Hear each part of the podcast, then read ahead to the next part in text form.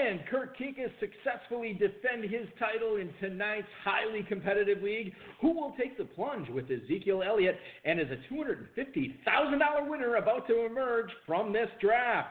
Follow along with the live draft board tonight and listen to our analysis as we call the action from the 2019 Football Guys Players Championship live on the High Stakes Fantasy Football Hour Draft as these 12 teams gun for a six figure grand prize. We've got a great show for you. Dave Gerczak is here. I'm Eric Balkman. Stick around. Your high stakes fantasy football hour starts now. Hands, everybody, if you got what it takes.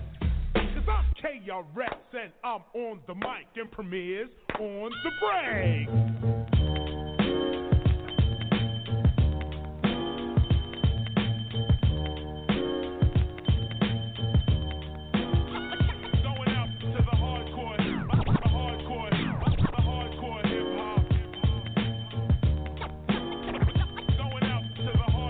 Broadcast live and heard around the world, you are now listening to the most entertaining hour of radio on the planet. It's the High Stakes Fantasy Football Hour presented by MyFFPC.com with your hosts Eric Balkman and Dave Gerczak. The High Stakes Fantasy Football Hour is your home for football analysis from the best fantasy players in the world. And now, because no one else was available, here are Eric Balkman and Dave Gerczak.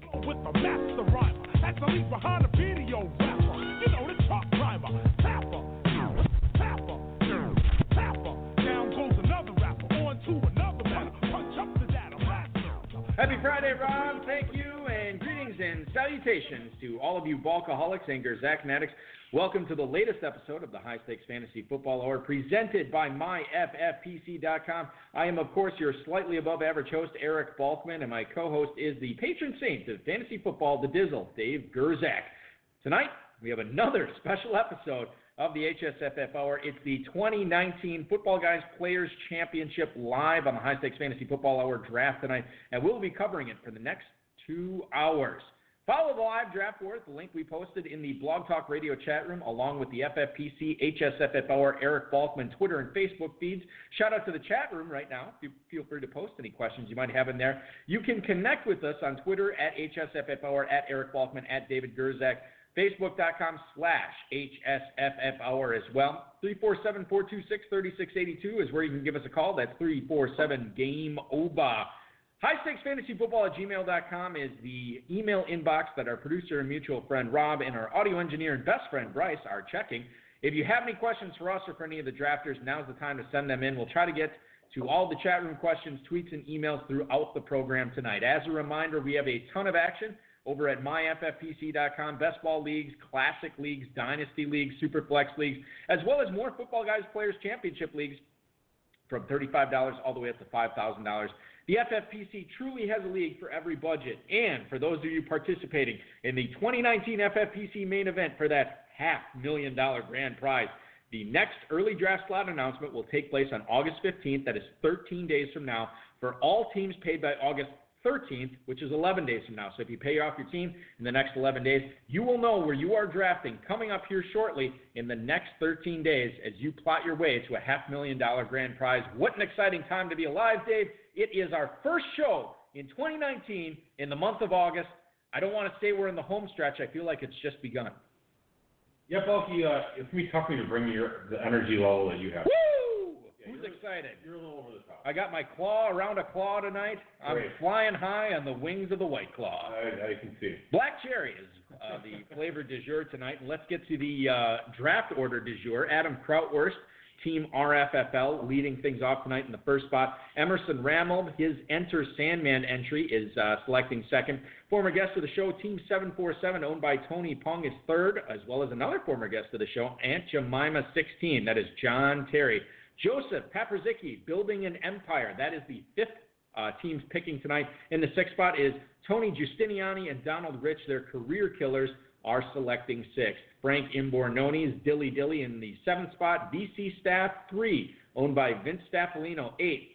The Red Hot Wasp, yeah, that's right. It's Hudson Kern Reeve at nine. The notorious BIP, so thrilled he's using that team name. It is Biplab Mandal picking 10th.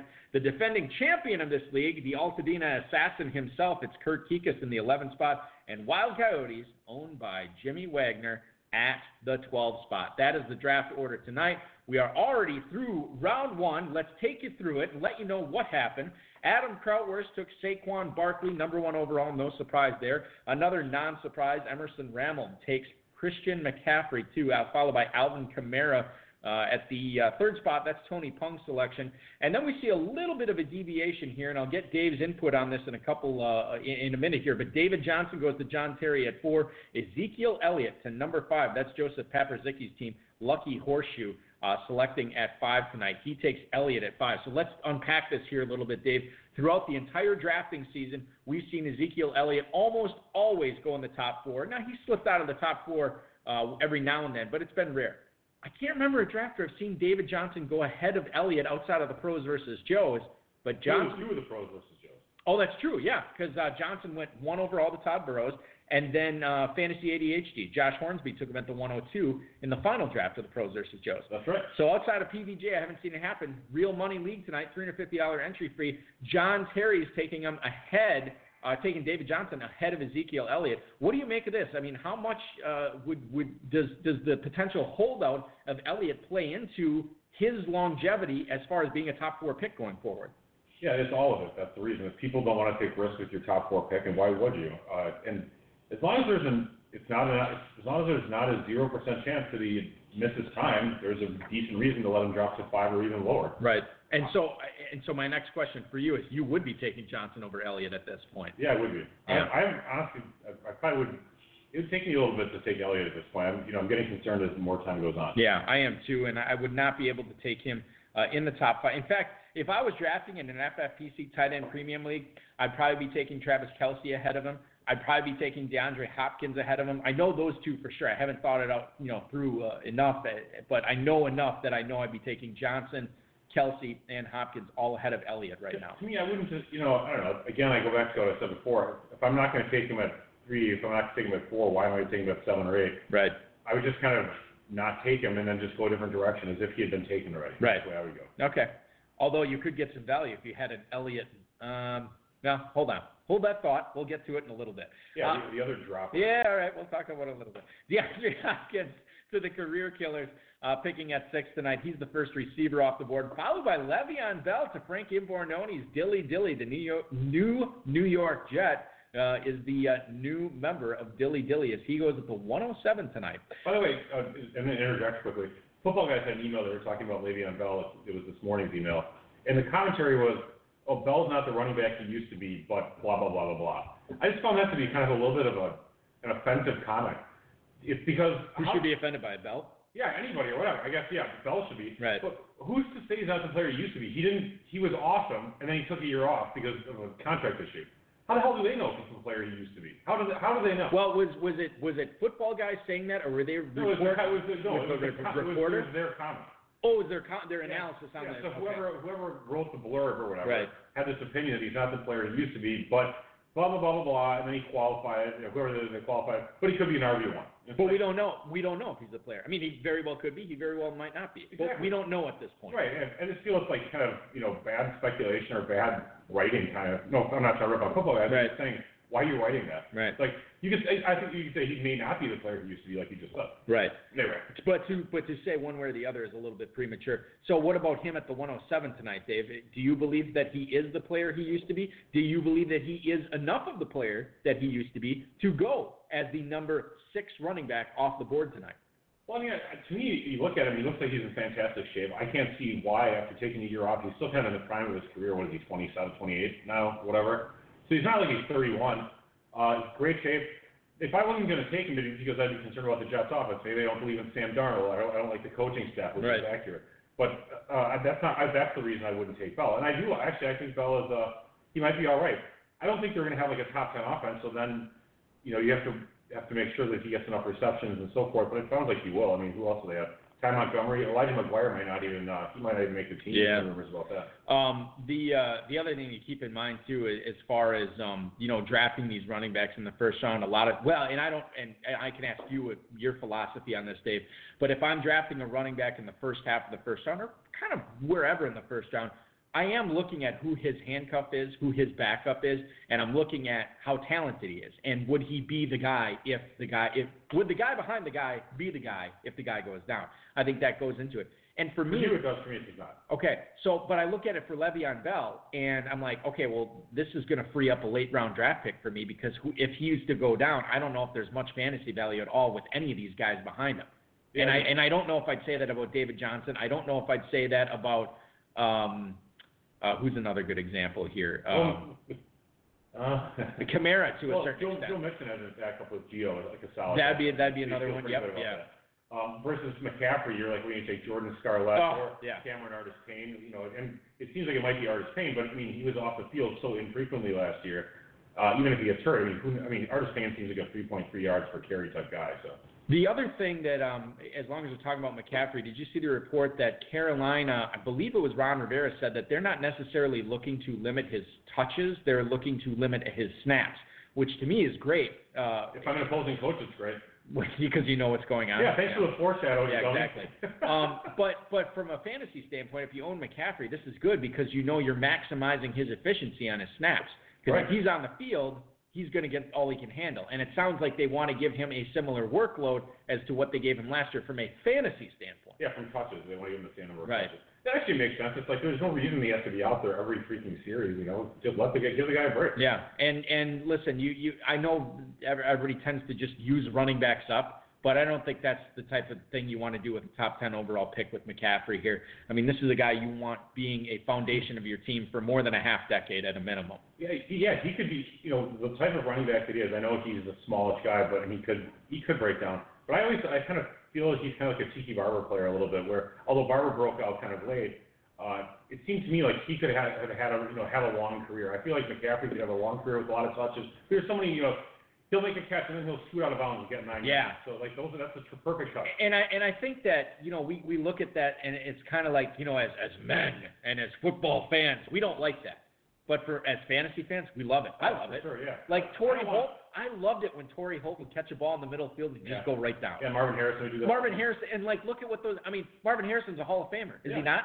I believe so. Torry Holt's gonna be in the Hall of Fame. Yeah, probably. I, I mean, like this. That that's what smart receivers do. I love that from a fantasy standpoint because it really uh, lessen the possibility for injuries there for him, no question. All right, let's get back into it. The 108 tonight, Vince Staffilino takes Davante Adams. Adams is the second receiver selected ahead of the number one tight end off the board to Kern Reeve, uh, and that is Travis Kelce. He is a red hot wasp tonight at the 109. Three running backs complete the first round. It is Joe Mixon to Biplab Mandal. It is Dalvin Cook to Kurt Kuekes, and then it is Nick Chubb to the Wild Coyotes. That is Jimmy Wagner. So Nick Chubb, Dave, once Chubb's again, the place, sneaking into the first round. I mean, we've seen him anywhere really from the 106 to what, the 208, 209? I've seen him, yeah, I thought, I thought we've seen him at the 210, 212 even. Oh, okay. Well, I- as far as FFPC best balls go over the last three days, high has been 110, the low has been 212. Yeah. Uh, and that's after uh, two dozen drafts worth uh, of a sample size. So, Quite an elusive uh, draftee. Well, how do, how do you fall in on it? Because he doesn't, he, he's not a huge pass catcher. He does have a huge pass catcher playing behind him, and then he also has Kareem Hunt looming for the fantasy playoffs. Uh, I would probably, I wouldn't say I would be avoiding him, but I probably would not be seeking him out necessarily. I'd be more interested in, at that point, Tyreek, Odell Beckham, Juju Smith-Schuster, Julio, Michael Thomas. Um, I would, I would take Chubb over James Conner though, and so I think that, and I would take him over Gurley as well, because I don't, you know, I Right. was going to take Gurley. That, yeah, the health factor, So sure. I think if I was going to take, if I was Wild Coyotes, I'm for sure taking a running back. I would probably would have taken Chubb, but I probably would not have taken a running back there. But that's, you know, each their own. Um, let, This is keeping, you know, unlike all these other drafts, this is a 20 round classic style correct, yes. Where you have waivers and size, you're not going to see three kickers and three defenses per team drafted and so on. No, you won't. You absolutely will. How, what's your philosophy on that as far as kickers and defense go? You take one of each in, in this format? Well, uh, one of each, unless it's Kentucky, then sometimes I'll take two defenses. Right. That, their defense scoring is so wacky. It's insane. Yeah, lot- it's it's uh, defense scoring on steroids down there. Let me uh, ask you this: What was the last? Is you personally did? What was the last running back that was not known as a pass catcher or did not catch a lot of passes that you were targeting and, and grabbed in the first couple of rounds of a draft? To take you down memory lane here, oh, I- if if there even was one. I quite frankly, you know, I think about all our conversations over the years of, of who who you like, who you're avoiding. I cannot honestly remember a time where you talked about, hey, this is the guy I really want in the first round. This is the guy I really want in the second round. A running back who is a high volume guy but doesn't catch passes. I really can't remember you ever pimping up anybody in the first 25 picks of a draft that was not known as a pass catcher. That you're like, hey, this guy's gonna have a big year. Well, it's pretty. I mean, that's just kind of rare though that a non-pass catching back in the PPR leagues is going to be drafted in the top 24 picks. Well, Nick Chubb. Yeah, I why I mean, it there is- there is the argument though that he can catch passes, but I know what you're saying. He, he's almost like a rich Man Derrick Henry in that he sounds like he can, um, but he's not really proven to do it yet. Yeah, I I don't really generally do that, so I. I thought of one. I don't know what year this was. Okay, go ahead. I remember you being in on Steelers running back Rashard Mendenhall. Oh yeah, that's true actually. and he was not known as a pass That's catcher. true. Right. And and he went. He, that's the year he was going in the mid to late first round, and Yeah, and that didn't work out. He got hurt. I think. He Um, did. But nevertheless, I, I think that that there's there's definite downside risk if you have a guy that's not a pass catcher. You need everything else to go right. I feel like he had some fumbling issues as well that that took snaps away from him because he had that breakout year, and then he was just that was it for him. Yeah, that's true. Uh, speaking of Steelers running backs, we have one go off the board here at the 201 tonight to Jimmy Wagner. That's James Conner to pair with his Nick Chubb.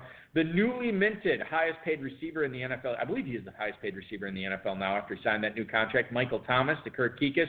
Todd Gurley comes off the board to Biplab Mandal at 203. He starts running back, running back with Mixon and Gurley. Now we get a trio of receivers off the board. Julio Jones falls tonight to the 204.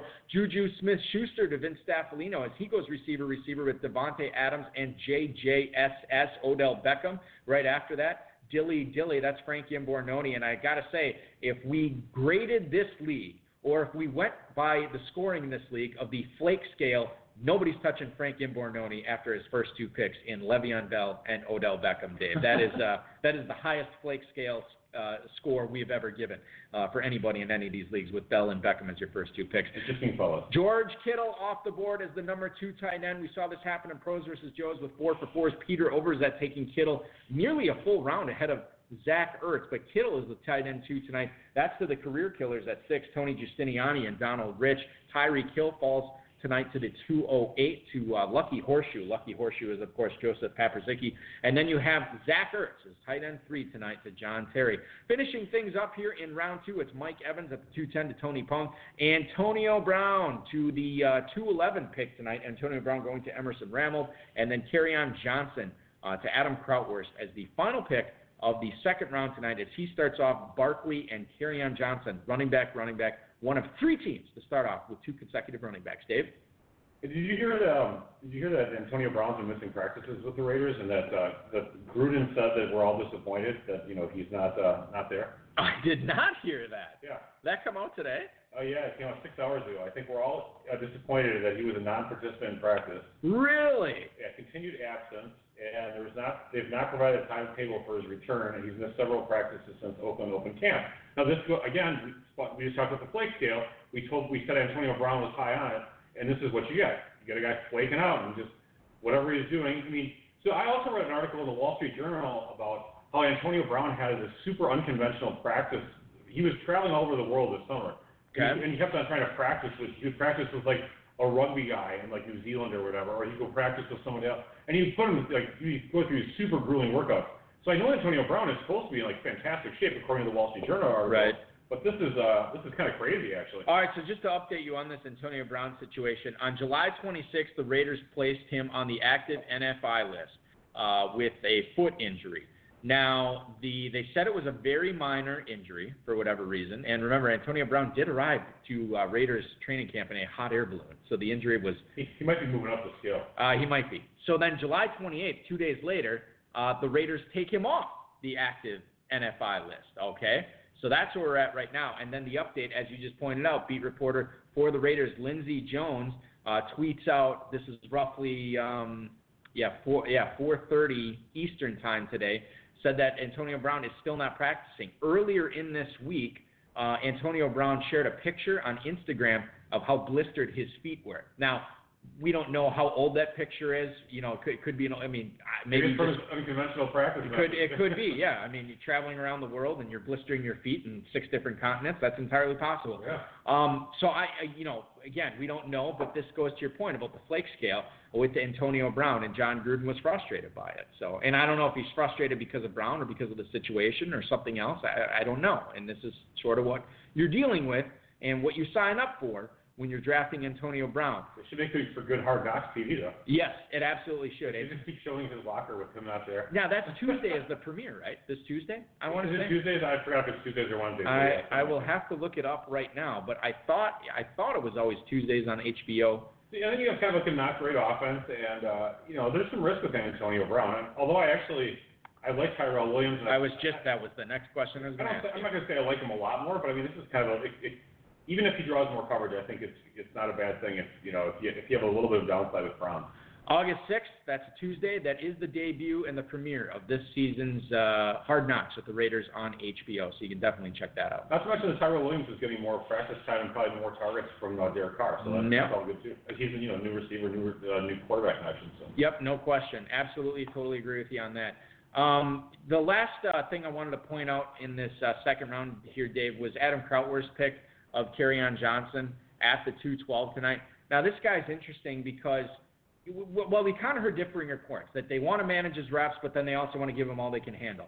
That um, you know he's he's has not been the greatest pass catcher lately, but he's shown he can do it, and now Theo Riddick is a Bronco.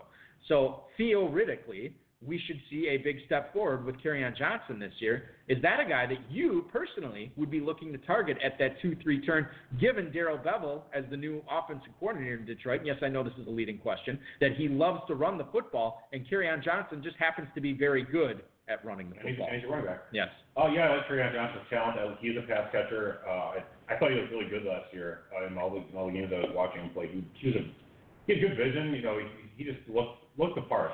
Uh, I would be looking at. I, I was actually he was going in the you know mid third, sometimes late third. Um, and so now it seems like he's moving up a little bit, but I don't know how much higher he's going to go. But uh, Yeah. I think he's okay at that spot. I, I really do. Tough for me to put him on the ascendant list, given that he is already so high, uh, and I believe he was on the ascendant list at, last year, if I remember correctly. We'll see where he goes. But before we get into the third round, let's go to the phone lines here. From the 626, you're on the HSFF Hour with David Balky. Who's this? Hey, this is Altadena Assassin.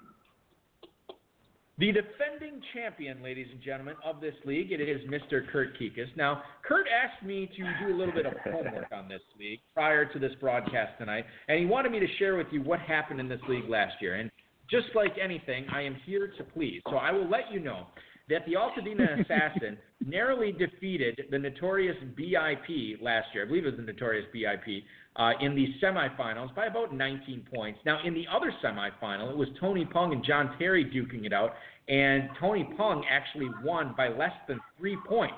Do you think that was exciting? In the championship game of this league last year, Kurt Kuekes defeats Tony Pung by a mere 2.25 points Wow. to go to the championship round. And Kurt, I think if, if there's any lesson to be learned here, it's that the 12 guys in this league are supremely talented, and this one, once again, is probably going to go down to the wire. I would imagine so. Um, we got some good players in there and uh, some interesting picks thus far.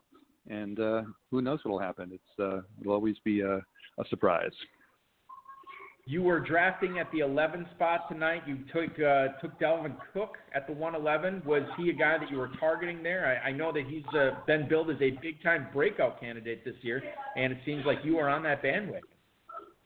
Yeah, I do. I do like Cook, and I was concerned, and I think rightfully so. I don't know if uh, Wild Coyote would have taken him, but I thought he'd take at least one running back, and I didn't want to risk it, and I'm glad I did because he took two, and uh, maybe Cook would have been one of those. So, um, being that he took those two, I decided to take the highest paid receiver in round two. You did. You get the, and you don't have to pay him a dime, which is so great. No, that's the beauty of it football. Um, but but but let's talk about your newfound Vikings fandom, Kurt. As three of your first four picks are members of the Purple People Eaters here: Dalvin Cook in the first round, and then Thielen and Diggs in the third and fourth. Yeah, my wife has remodeled uh, the house and redesigned some things. We've got purple carpeting and purple drapes. I thought it, you know, would be good, uh, good picks given all that stuff. No, um, Right. I think that's good value on both those guys. Um, I, I see them both go way earlier in the third round often, and uh, it wasn't my plan to get a Viking stack like that, but um, you know they have a pretty solid defense, and uh, they plan to run the ball some, but I still believe they're going to be relying on some of those receivers to catch uh, about 95 balls apiece. We uh, we just talked to you uh, recently because you had drafted your uh, team in the uh, FFPC Pros versus Joes competition. Can you talk a little Yes. bit about um, how your strategy is going to differ tonight when you uh, you're looking at a 20 round classic league where you're trying to win 250 grand versus a 28 round you know closed 12 team league where you're trying to win a, an FFPC main event? How's it going to be? Well, I hope not to stink this time through. Um, usually when I do when I do a uh, uh, a best ball, I'll be more likely to go running back heavy at the beginning. I, I went three running backs um, in pros versus Joes, um, and then you know try to ding a bunch of receivers and throw a couple tight ends in, and then go for some of those um, PPR backs, um, you know, in the mid rounds. Um, not as likely to do that in this format. Um, I like to have kind of a little more balance than that. Um, but that being said, I mean, if, if things fall to me, I'll take what looks good, uh, regardless of uh, how it uh, works for team construction. You uh, now, I'm not saying that you should have because these guys both have ADPs right at the 209 right now in, in the FFPC. But those number two and three tight ends off the board, George Kittle and Zach Ertz. Did you ever consider taking either of those guys at the 202 to try to make sure you're getting an elite top three tight end tonight, or was that not something that really entered the conversation, given that Michael Thomas was still out there for you in the second round? Yeah, no, I, I haven't been taking those guys at the turn at all. Um, I'm a believer that some of my best years in this format has been in predicting up and coming tight ends, because then I can get a guy like Thomas in round two, and then get uh, you know a tight end who's going to have a top five or top six finish, um, you know, a few rounds later. So hopefully I'll be able to do that again this year. We're going to get to what John Terry did here in a second, as far as what players he selected. But spoiler alert, he has two tight ends now in the in the first five rounds. Kurt, you've been in a lot of drafts where somebody will do that, where one team will Mhm. will double up on tight ends, either in the first four rounds, first five rounds, sometimes first six rounds too. Does that change your strategy at all, knowing that the tight ends could get pushed, especially when you're on the end, you know, picking 11 or, or 12 or, or anything like that, or 11 like you are tonight? Does that change your strategy at all when you see uh, a team double up on tight end early, or, or does that not affect it? Um, a couple factors. One, it depends on who's in the draft. I mean, there are certain people who like to push the tight end. So if they're in the draft, I may go one way. Um, otherwise, I may be more likely to you know grab uh, a, a solid tight end. So at least I'm not going to be shut out of someone who has a possibility for a top ten finish. Um, and I'm looking at the board right here. There's still a bunch of tight ends I like, and there's some guys who are deeper in the draft too, who um, I'd be happy taking. So it all depends on what falls. So But I'm not, question, so not concerned at all. I'm not not concerned at all what John Terry does. I mean, let's get that straight. Love you, So, uh, John. Are you planning to wide? Are you planning go wide receiver here again? Uh, because the team four has no wide receivers at uh, the 12 spot. Yeah, I mean, I, I I try to look at all of those things. I mean, there's some decent people on the board still. I've missed a few scratch offs here because I'm yapping with Heckle and Jekyll on the phone. But um, yeah, just looking, I was looking here, going, my God, Godwin's still there. Oh my goodness! And, oh no, he's not. He went quite a while ago. Yeah, I would consider hitting another receiver there, and then, um, you know, maybe a good tight end coming back, or um, you know, a good running back, depending on who's there. But that's going to do a few Well, you wanna different walk- things in this draft.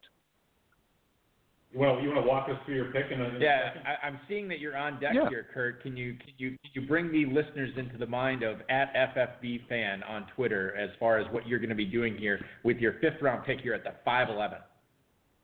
Okay, well, I'm waiting for my gin and tonic first of all here at the Hilton, and it's uh, dreadfully slow. Um, yeah, right Shout now out I'm to the looking. Hilton. I'm, yeah, boom, boom. Good shout Um, I'm looking at. Um, up there goes the guy I was looking at. I was afraid to jinx it. Um, I like Boyd. I think Boyd's going to be uh, pretty good this year, and you know who knows what's going to happen with uh, AJ Green. I mean, he's turning the glass these days. So right now, I'm looking at um, you know filling in with a running back, but you know some of these guys they- they're not jumping out at me. I've got the possibility here to um, you know grab a pretty interesting upside receiver or go tight end, which I think I'm gonna go. Looking at the board here, you know what? I think I'm gonna go tight end. And here's a guy right. I like. Here's a guy I like, and boom. I, I I think know I know it's early it is, but for I'm him, not but- say it. but I like him. Yep, that's who I was. Vance McDonald, Vinnie Mac. That's uh, Yeah. I, I thought it might be him. Uh, this is a guy that uh, it, it. I mean, all good things that I'm hearing uh, about him in, in training camp for the Steelers, no question. Uh, we'll see if it pays Right. off for you.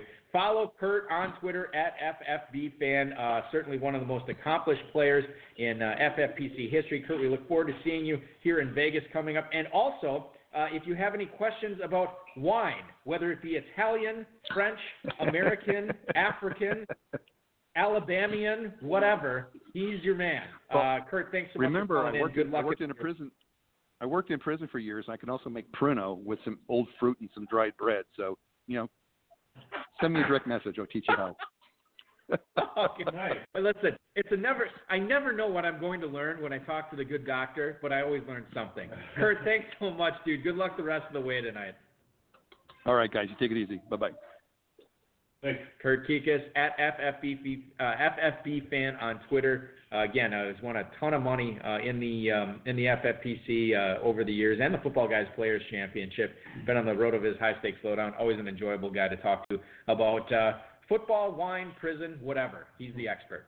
All right, let's get into the uh, third round here, Dave. As we left off at the 212 with Adam Krautwurst taking Kerryon Johnson, it's Devonta Freeman followed by Damien Williams to Emerson Ramelb. Uh, Mari Cooper to Tony Pung, T.Y. Hilton at the 304 tonight to John Terry. Aaron Jones, the number two running back drafted by Lucky Horseshoe. That is Joseph Paprzycki. Then you have, after Aaron Jones goes, Leonard Fournette, followed by Melvin Gordon to Frank Imbornone. What do you make of that start, Dave? Le'Veon Bell, Odell Beckham, and Melvin Gordon. Uh, yeah, that is definitely interesting. It could, it could, there could be a lot of value in there. There could be a lot of Frank kicking himself later. We'll see what happens uh, with that. Uh, this is we're in the midst of a running back run here. Marlon Mack to Vince Staffilino, and then Josh Jacobs off the board to Kern Reeve as his number one running back here at the 309 to finish off the fourth round. Keenan Allen to Biplab Mandal, Adam Thielen to Kurt Kuekes, and then Sony Michel as the third straight running back drafted by the Wild Coyotes, owned by Jimmy Wagner.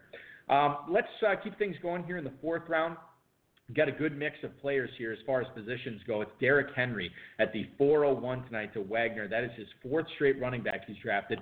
Stefon Diggs, as you heard from Kurt Kuekes, that is his fourth round selection the 402. Number three receiver. Evan Engram goes off the board after that as the tight end four to Biplab Mandal. David Montgomery, the rookie out of Iowa State, running the ball for the Chicago Bears this year to Kern Reeves. That means Kern's starting backfield, both rookies this year. Dave, does Kern play a lot of dynasty? Because I think he's got the fever. he, yeah, he must. He might ha- he might have the fever, and the only cure If he's not, he should play more. is more cowbell. Mark Ingram to Vince Staffilino right after that. Uh, that's Vince's second running back. Uh, Julian Edelman is the second wide receiver drafted by Frank Imbornone here to pair with Odell Beckham. Kenyon Drake to the career killers. Now, Team Six, uh, the career killers, as we know, as I brought to you at the top of the program, it's Tony Giustiniani and Donald Rich. Kind of a funny team name for a for a team that takes Drake. Well, okay, so let's talk about Kenyon Drake here because we've we've seen uh, the kid out of uh, Arizona State, Kalen Ballage, who's been running with the ones, and the beat reporters uh, out of Miami, at least one of them, is saying that they kind of envision a 45-40-15 split. That's with, the first time I've ever heard that percentage, by the way. that was that was what, and I, So, I I've heard them. I've heard that, but that's the Right. first time I've ever heard that split in my but life. But doesn't that make sense? I mean, can you see that though with Who's- Miami? who's this the year? 15? It the rest of them. There, there's not like one one running back. It's just like the rest, like the the yeah, trash gets possible, 15. it's possible, sure. Um, so knowing that, if that is the case, I don't know if I can get on board with Kenyon Drake in the fourth round, Dave. Well, obviously not. Okay, so that it, this is I a mean, case. name a name a running back that you if you have forty percent of the carries that you think uh, you would take in the fourth round. Maybe Alvin, maybe Kamara, Kamara, whatever. Uh, Larry Johnson, circa 2000, whatever it was, with Priest Holmes. Yeah. Hey, maybe McCaffrey if he was splitting time with like Jonathan Stewart or something. You know. Ah, man. But you know, it has to be like this pure pass catching superstar. Yeah. You have to have. Right, and that's not Drake. No. No. Um, now, there is something to be said for Kalen Ballage not being a pass catching superstar, and there is something to be said for Miami not particularly being very good this year. And if that is the case, then that 45% might be a little bit low for Kenyon Drake, and it might turn into a lot of gold with uh, more passes that he could be catching too. But I guess the thing I wonder, it's like, you know, we, we felt like Adam Gase was the one that held Kenyon Drake back. We felt like that was the reason that Kenyon Drake was not getting the lion's share of the touches in that Miami backfield. And now Brian Flores comes in, and granted he's a defensive guy, but still you you see him coming in, and now we have um, uh, Kenyon Drake still not getting the line share of the touches, and not even running with the ones. So it gets to be a point of maybe it's not you, or maybe it's not me, it's you, and it's Kenyon Drake. And from always saying we love the Drake, we love the Drake, we may start hating the Drake here, especially after he decided that we give him this big screen TV, Dave, and then he's going to give it to charity when him and his wife split up right after their nuptials. Hate the Drake. yeah, very good. That is a Seinfeld reference. I know. Um, yeah, and I, I might actually be looking at Ballage. Uh, and not, I'm not the only one, but uh, no, it's if you're gonna look at if you're gonna have the time sharing guys, grab the guy that goes later. That's always. I totally agree with that, no question. Robert Woods off the board. He is uh, back, part one of back-to-back Rams receivers here in the fourth. Woods to uh, Paprzycki, and then Brandin Cooks to John Terry right after that. Hunter Henry is the fifth tight end off the board. He goes to Tony Pung, and then a couple of breakout receivers here in the fourth round to complete it. DJ Moore to Emerson Ramelb, and then Chris Godwin is the number one receiver for Adam Krautwurst. I think I might have referenced this in pros versus Joes, Dave. But the upside of Chris Godwin as your number one receiver when you start off with your uh, your draft with with three straight um, backfield dominant running backs uh, that that should be controlling things, I think is a nice little consolation prize. In fact, I think it was David Hubbard uh, in uh, pros versus Joes, or maybe it was Chad Schroeder, and I can't remember. It was some it, it was some very talented FFPC drafter, a Joe that did it, not a pro and he ended up he actually didn't end up with Godwin, but he got Tyler Lockett as his number one. And I say that because Krautwurst gets Tyler Lockett as his number two here to lead off the fifth round. So he goes Barkley, Kerryon Johnson, Devonta Freeman, and then still ends up with a couple of breakouts in Godwin and Lockett. And say what you will about Lockett, and I know he was touchdown dependent last year, uh, and I'm not saying the touchdowns totally get replaced by by an addition of receptions. But I think you could see a lot more receptions going Tyler Lockett's way this year with Doug Baldwin out of the picture and uh, DK Metcalf. Um, you know, I, I, that that guy should just be doing nothing but sprints. Uh, because he all he can do is run up and down the field, Dave. He can't change direction, and if he's going to be running nine routes 70% of the time, that guy's got to be in shape. It's a good thing he has, you know, 0.3% body fat or whatever it is, because he can't have a whole lot of it hanging off his uh, hanging off his haunches if he's going to be running all those uh, nine routes. Uh, okay, you said a whole lot of shit there. Yeah. Do you have a question at all? I don't know what. No, I'm just. Was a question. No question. Just Okay. asking to chime in on the Godwin and Lockett picks when you have three re- running backs going off the board uh, for you early, and then you get Godwin and Lockett as your top two receivers. Um, yeah, it's it's uh, it is what it is. It's cool. I mean, I, I Not the way that you would have done I'm not all it. that excited about Godwin and Lockett as my top two receivers, but uh, you know he's got really great running backs, so that's that's the penalty for the price you pay. Right. So that's fine. Uh, Chris Carson off the board at the 502 to uh, Emerson Ramelb, and then the quarterbacks uh, finally been cracked here at the 503 with Tony Pung taking good old Patty Mahomes. OJ Howard is the number two tight end drafted by John Terry. You heard me reference this when we were talking to Kirk Kuekes before. OJ Howard off the board at the 504 to John Terry, and that is uh, backing up Zach Ertz on his team. So he goes two tight ends early. Cooper Kupp, the third Rams receiver drafted, and actually the second Rams receiver drafted by Lucky Horseshoe and Joseph Paprzycki. That is uh, Kupp going at the 505 tonight, followed by Mike Williams to the career killers at six. James White, the Patriots pass catching running back at the 507. That is the number three running back drafted by Frank Imbornone. And then you have Darrell Henderson to Vince Staffilino as his number three running back uh, here. A couple of receivers off the board. Kenny G apparently is the new nickname for Kenny Golladay. I don't know if you you've Oh, really? heard this. Yeah, people are calling him Kenny G. Not a great football. It took a long while to get to that. Uh, yeah. Maybe Well, it shouldn't have. I guess like pe- people are calling him Baby Megatron or Megatron Junior, and I guess he didn't care for that nickname, so now he has to go with Kenny G. That's the backup. The, the soft rock. Yacht rock. No, yeah, yeah, Kenny Golladay is not yacht rock. Yeah, or excuse me, Kenny G is not yacht rock. What is the uh, what is what's his? Uh, That- that's jazz. Kenny Kenny just G is jazz. just Yeah. jazz, Well, jazz? sax, sax, jazz. Yeah. Ask ask Matt Waldman. Yeah, I'm You sure. know, yacht rock is kind of that wussy stuff. Right, but but Kenny G is. I mean, yacht rock. There's like a little bit of um. Like there's a little bit of Cross? bite. There's a little bit of bite to it. There's no bite to Kenny G's music. So so Kenji's softer than yacht rock. Yeah, yeah, he's totally. He's like soft yacht rock. Yeah, he's uh, dinghy rock.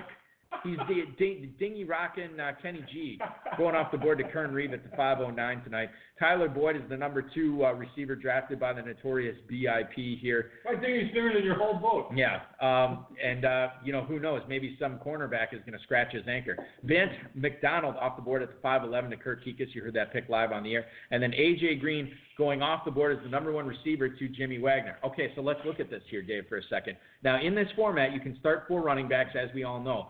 But when you go for running backs early, would you be looking at AJ Green as like a total upside play at the 512, or would you still be ignoring him given the fact that we know he's missing at least two regular season games? Um, I don't think it's a bad selection. I do think there are other players I would have taken. Um, in fact, Ridley, Landry, or Allen Robinson. I think I, but again, personal opinion, I prefer all three of those receivers over AJ Green and Corey Davis. Uh-huh. But actually, you know, the, the, all five of those receivers I think are, are pretty solid. You know, like it makes sense. So you take Corey Davis, then you draft somebody else later, whatever, and you're starting your four uh, running backs. And you just hold off on AJ Green. If he comes back and he's good, and week five and later, you're in, you're in really good shape. I almost wonder if you're liking Corey Davis now more than I am. Well, I just said though that I prefer Ridley, Jarvis Landry, Allen Robinson over Corey Davis. So No, maybe not. But you like Corey Davis better than AJ Green. Uh, I mean, they're in that kind of same neighborhood. Yeah, I mean, with the injury, I, I think they're kind of close. I guess it's pointless because if you were in a draft right now and I said, Dave, who are you taking? Corey Davis or AJ Green? You'd be like, Balky, I'm taking somebody else. yeah, I would say I would say Landry and Robinson. Yeah. I'd probably take. They're have probably taken Ridley and Landry myself out of those five receivers. By the way, Tupacker chiming in from the uh, chat. He wants everybody to know that Kenny Golladay is not, in fact, a WR1 I've heard that before, from Tupac. a couple of times, on Twitter. a couple hundred. I don't know if it's been that much, but maybe. Well, you know, it's probably been more than that, quite frankly. Corey Davis. You can search his Twitter. You can search. You can search you know, his Twitter for Golladay and see how many times. Well, wouldn't you just have to bring up his timeline and then go really far down and then search? yes, you could do that, or you could just search under his. You can search for all the tweets that he's ever done. You can do that. Just just search at And search- Tupacker and then the Golladay. name, yeah, Golladay. Oh, it'll tell you okay. how many. Or it'll show all the instances. Interesting. All right. Well, I'm, Whatever. I love the Twitter lesson. You know, the, the, Dizzle isn't just the patron saint of fantasy football. It's the patron saint of uh, Tupacker Twitter. Yeah, Cor- terrible social media. Right. Corey. Not, not meaning Meyer, I mean Twitter. just in general. Corey Davis at the 601 tonight to uh, Jimmy Wagner as his number two receiver. The Altadena assassin, defending champ of this league, Allen Robinson is his pick. Kurt Kuekes, that is, at the uh, number 602 tonight as his four receiver. Oh, I like that. Uh, Jarvis Landry at the 603 tonight, Dave. Uh, to Biplab Mandal. Why is Jarvis Landry going so late in drafts this year? This is a guy who got a ton of balls last year. Jarvis Landry, as far as FFPC drafters go, within the last three days, on average, he is going at the 607. So this was actually a reach by Biplab Mandal, if you want to look at it that way, at the 603. Meyer's going to say something like, huh, he needs to be doing the hot yoga for a reach like that. But you look at Landry at the 603, I still think that's a really good value. I totally agree. I mean, when you have Baker Mayfield and you have ODB drawing coverage away from you, I think that's a great pick. And he's been a top. I go back to Jake Ricker, has been a top 24 receiver before. He can easily do it again. Right. Yeah, I, I'm with you. I, I think I'm going to end up with Jarvis Landry in quite a few leagues this year, in my opinion. Yeah. We'll see. We'll see what happens there, and I don't think I'll feel bad about it at all. Um, Philip Lindsay off the board right after that, the uh, quote-unquote starter for the Denver Broncos to Kern Reeve, uh, the first non-rookie running back he's drafted. Calvin Ridley, maybe he's getting he took some ibuprofen for that dynasty fever uh, after round four here, Dave tonight. Calvin Ridley to Staffilino, that is Vince Staffilino as his number three receiver uh, tonight at the 6:05. Couple of uh, uh, TC running backs here: Tarik Cohen to Frank Imbornone and Tevin Coleman to the career killers at six. Career killers are of course Tony Giustiniani and Donald Rich. David Njoku is the starting tight end for Joseph Paprzycki here at the uh, fifth uh, selection here, um, or team number five in the sixth round, followed by Lamar Miller to John Terry as his two, uh, second running back. Eric Ebron is the second tight end for Tony Pung after he goes Hunter Henry in the fourth, then he goes Mahomes in the fifth, and Eric Ebron here in the sixth at the 6'10. A couple of receivers end things here in the sixth round. It's Dante Pettis uh, to uh, Emerson Ramelb, and then Will Fuller to Adam Krautwurst. I think I know the answer to this, but I'm going to ask you anyway. If you were looking at either Pettis or Fuller, who would you rather have? Neither. Oh, okay, that's not the answer I was expecting. Oh. I thought you were going to say Pettis. I would say Pettis because I don't. Yeah. think I, I would not. I don't draft guys who get hurt all the time. Do you not like Pettis in, in general for the 49ers because you don't know who the number one receiver is going to be there? Well, I just I didn't, honestly didn't feel like he was a super talented player coming out, unlike uh, some people, and that's fine. Right. Maybe he will end up being that that player, and I know that the team is high on him. Uh, it's just not not the player for me, and that's uh, if I miss on him, that's okay. I'm, I'm okay with it. Okay, all right, fair enough. Do you like any Niners this year? Just curiously, when you, when you look at that team. Overall, uh, Yeah, overall. Kittle, obviously, and Well, you do like Kittle because there's a lot of people on Twitter lately that are saying that that Kittle's going too high and they think he's he's in for big time regression. I mean, there's there's he has. I know that he has caught some big, you know, long passes last. Right. You know, when you catch a long pass, an 85 yard touchdown, it's because you're fast and you're good and you made you made a big play. I mean, it does count. You know what I mean? Right. It's not if if uh, if like six guys tripped over each other like the Keystone Cops or something, and then okay, that's a fluky play, but he's Right. a pretty awesome player. Uh, Garoppolo is if hopefully going to be healthy healthy all season. That's upside. Sure. You look at the receiver core; it's not very good. You know, we're talking about Dante Pettis, as you know, undersized receiver being Right, like yeah. a superstar. Uh, and I guess having Coleman, I'm interested in him. Uh, the prognosticator's been listening and he keeps talking about to me. I mentioned that the other day. So I'm, I'm on board with Coleman, I would say. Because McKinnon's not getting healthy anytime. He's hurt, soon. yeah. He's, He's just he's yeah. perpetually hurt. He's not going to be healthy. Matt Breed is just a guy, right? I think so. I mean, Yeah. he'll get some, you know, he'll get some playing time, but it sounds to me like Coleman is a value in the what sixth round, fifth round. Yeah. Well, he's well, tonight he goes to the career killers tonight, Dave, at the uh, 607. yeah, that's a solid pick. I mean, really, I, I think that's a really good pick for him, especially he waited a little bit, and that's his third running back. Right. Yeah. So yeah, Makes sense. All right, moving on to the seventh round here. It's Miles Sanders as the fourth running back selected by Adam Krautwurst uh, to go with Barkley, Kerryon Johnson, Devonta Freeman. He gets Miles Sanders as his number four. Robbie Anderson, uh, right after that, to Emerson Ramelb as his number four receiver. Darius Geis is paired with Alvin Kamara in the Tony Pung backfield here at 703. A very interesting strategy from John Terry tonight, Dave, as we see him go not one, not two, but three tight ends in the first seven rounds. Zach Ertz in the second, O.J. Howard in the fifth, and now Jared Cook, the Raiders tight end, at the 704 tonight. He now has more tight ends than running backs, more tight ends than receivers, What- and more tight ends than all other positions combined on his team. that is true. What is Jared Cook's ADP? That seems really late for me, like the 704 for him. I can tell you, it's been ignored there by right? Yeah, Jared Cook in uh, in FFPC. 605, 606. No, earlier actually, 5'11. Dude, that's so crazy. What are you guys doing over there, teams one and two? You Fi- just left Jared Cook go go for the go on the wayside? 5'11, ironically, Dave, which would be my height if I was four inches shorter. well, when you're drunk. Something like that. Yeah, Leroy's like 6'4", 260 when he's when he's drunk. I, he always instead looks of six, five, instead of a little bit shorter. he looks six four two sixty all the time. I don't Yeah, want he's a bruiser, him. baby. He is a bruiser. uh, let's see if we got a bruiser on the phone line here on the HSFF hour from the 612. Go ahead, you're on the air. Hey, Balky. Biplab Mandal, the notorious BIP himself from the uh, RotoViz High Stakes Lowdown fame, the HSFF Hour fame. How's it going tonight, man? Picking from the 10 spot. How do you like your team now that you're eight picks in? I actually like it. You know, um, with so many football guys draft I was doing, I was little pleased that with all these seasoned players, I got the tenth pick. So I had decided I'm going to go high risk, high return, or let it go down the toilet. you know, so so I made some bets, and uh, it looks good right now. What what I've uh, managed to uh, acquire. there's a lot of people right now that that you know even still with with positive news coming out about Todd Gurley, they're still not willing to touch him uh, as far as where you selected him, and even some in some cases later. I look at his ADP in the FFPC Best Ball Leagues uh, bit over the last three days, and he's going at the 206. Now you selected him at the 203 tonight. How concerned are you, or I guess there's not a lot of concern uh, about uh, his knee holding up for the course of the season because you're banking on him not only as your second running back but your second round pick.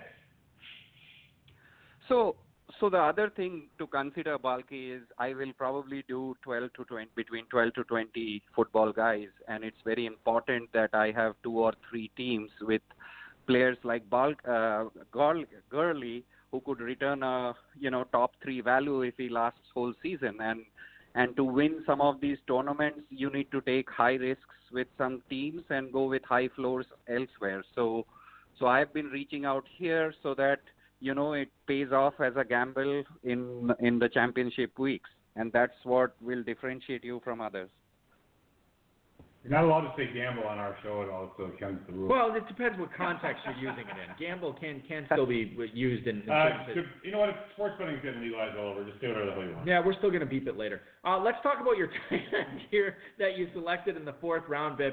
Now, the, the big three were off the board. I have seen O.J. Howard as the fourth tight end uh, selected. I have seen Hunter Henry as the fourth tight end selected. You made Evan Engram the fourth tight end selected tonight. Talk a little bit about why you liked him best after the big three were off the board.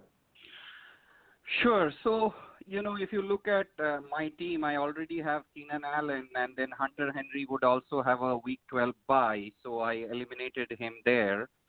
And uh, OJ Howard is is pretty good, but he just has you know multiple uh, competition in Godwin and Evans. So and with Giants receivers going down, I thought Evan Engram carries the most upside. You know there'll be a bad team, and you know if Bar- Barkley is blocked, they'll dink and dunk at him. So that's that's kind of what I'm thinking.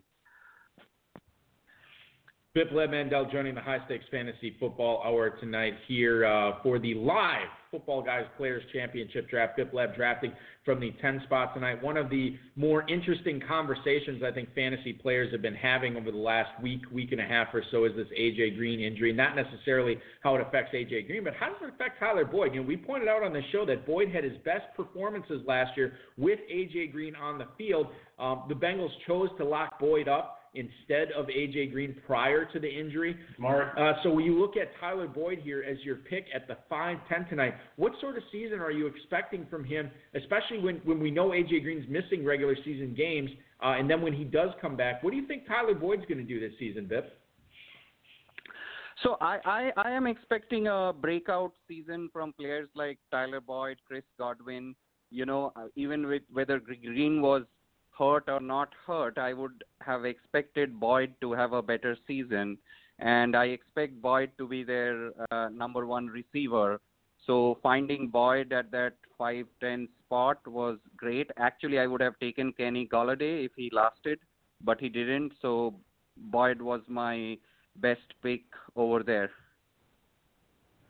Um, I, the other thing I want to ask you too. Now, this isn't necessarily about your team, but a, a guy that you have teamed up with for a, a certain number of leagues this year is, is John Terry, who's also drafting in this league tonight. And John has uh, taken three tight ends in the first seven rounds. Now, Biff, I don't know what kind of conversation you guys had prior to this draft, uh, or what kind of conversation you guys have had about your other leagues that you're teaming up in.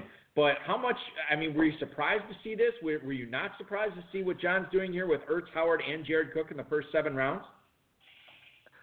Well, I'm I'm not surprised, but I, do, I I can tell you that that was not his plan going into this league. I think a lot of weird picks, right? Like I took Gurley pretty early. I'm pretty sure one of those top one of those teams with those top four running backs would have wanted to stack Gurley, right? So it threw the board a little bit here and there. And then both uh, John and I are also, you know, players who value uh, ADPs and, and where someone falls. For example, he was forced to take Jared Cook there because he lasted on the board. I don't think that was his plan. So that's how he's got it. But you know, he's an experienced player. He can roll all the three tight ends every week and and still make uh, good money here. I think he he has to be a little smart about his running backs because they are going to vanish pretty quickly. Uh, but but again, you know these are all experienced players, and to beat them, you have to take some risks. So Ben so you took Evan Engram. So this this is I'm going to tell you my experiences. Of, so if I if I were you and I took Evan Engram in the fourth, and then he takes Howard, and then it comes back around, you know, and then all of a sudden, you know, team seven four seven takes Ebron, so he gets two, and then and then he takes Jared Cook in the seventh round. You got to just be loving it in the fourth round because you've already got your tight end, you know, versus like team eight or team twelve, where they're like, oh my god, these tight ends keep going. Is did you do you kind of feel that way when when you have an early tight end and like you get a big tight end run? Yeah, you, you know, I mean, uh, I I would have hoped for a big tight end run. I think if you look at the ninth round now, three tight ends went consecutively, and I think that's pretty high for Jordan Reed. But but teams have to go for tight ends over here. I'm pretty happy I got a good tight end early, so I don't have to worry about it, and you know just keep building my depth around running backs and wide receivers.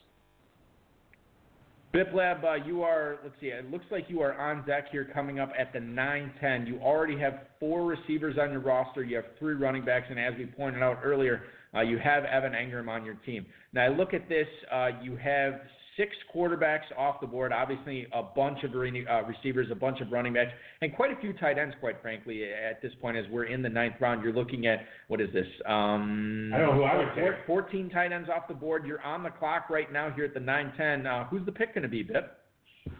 Um, I am going to build my running back depth and take Jaylen Samuels. Ooh, that's a Gerczak pick right there, Dave.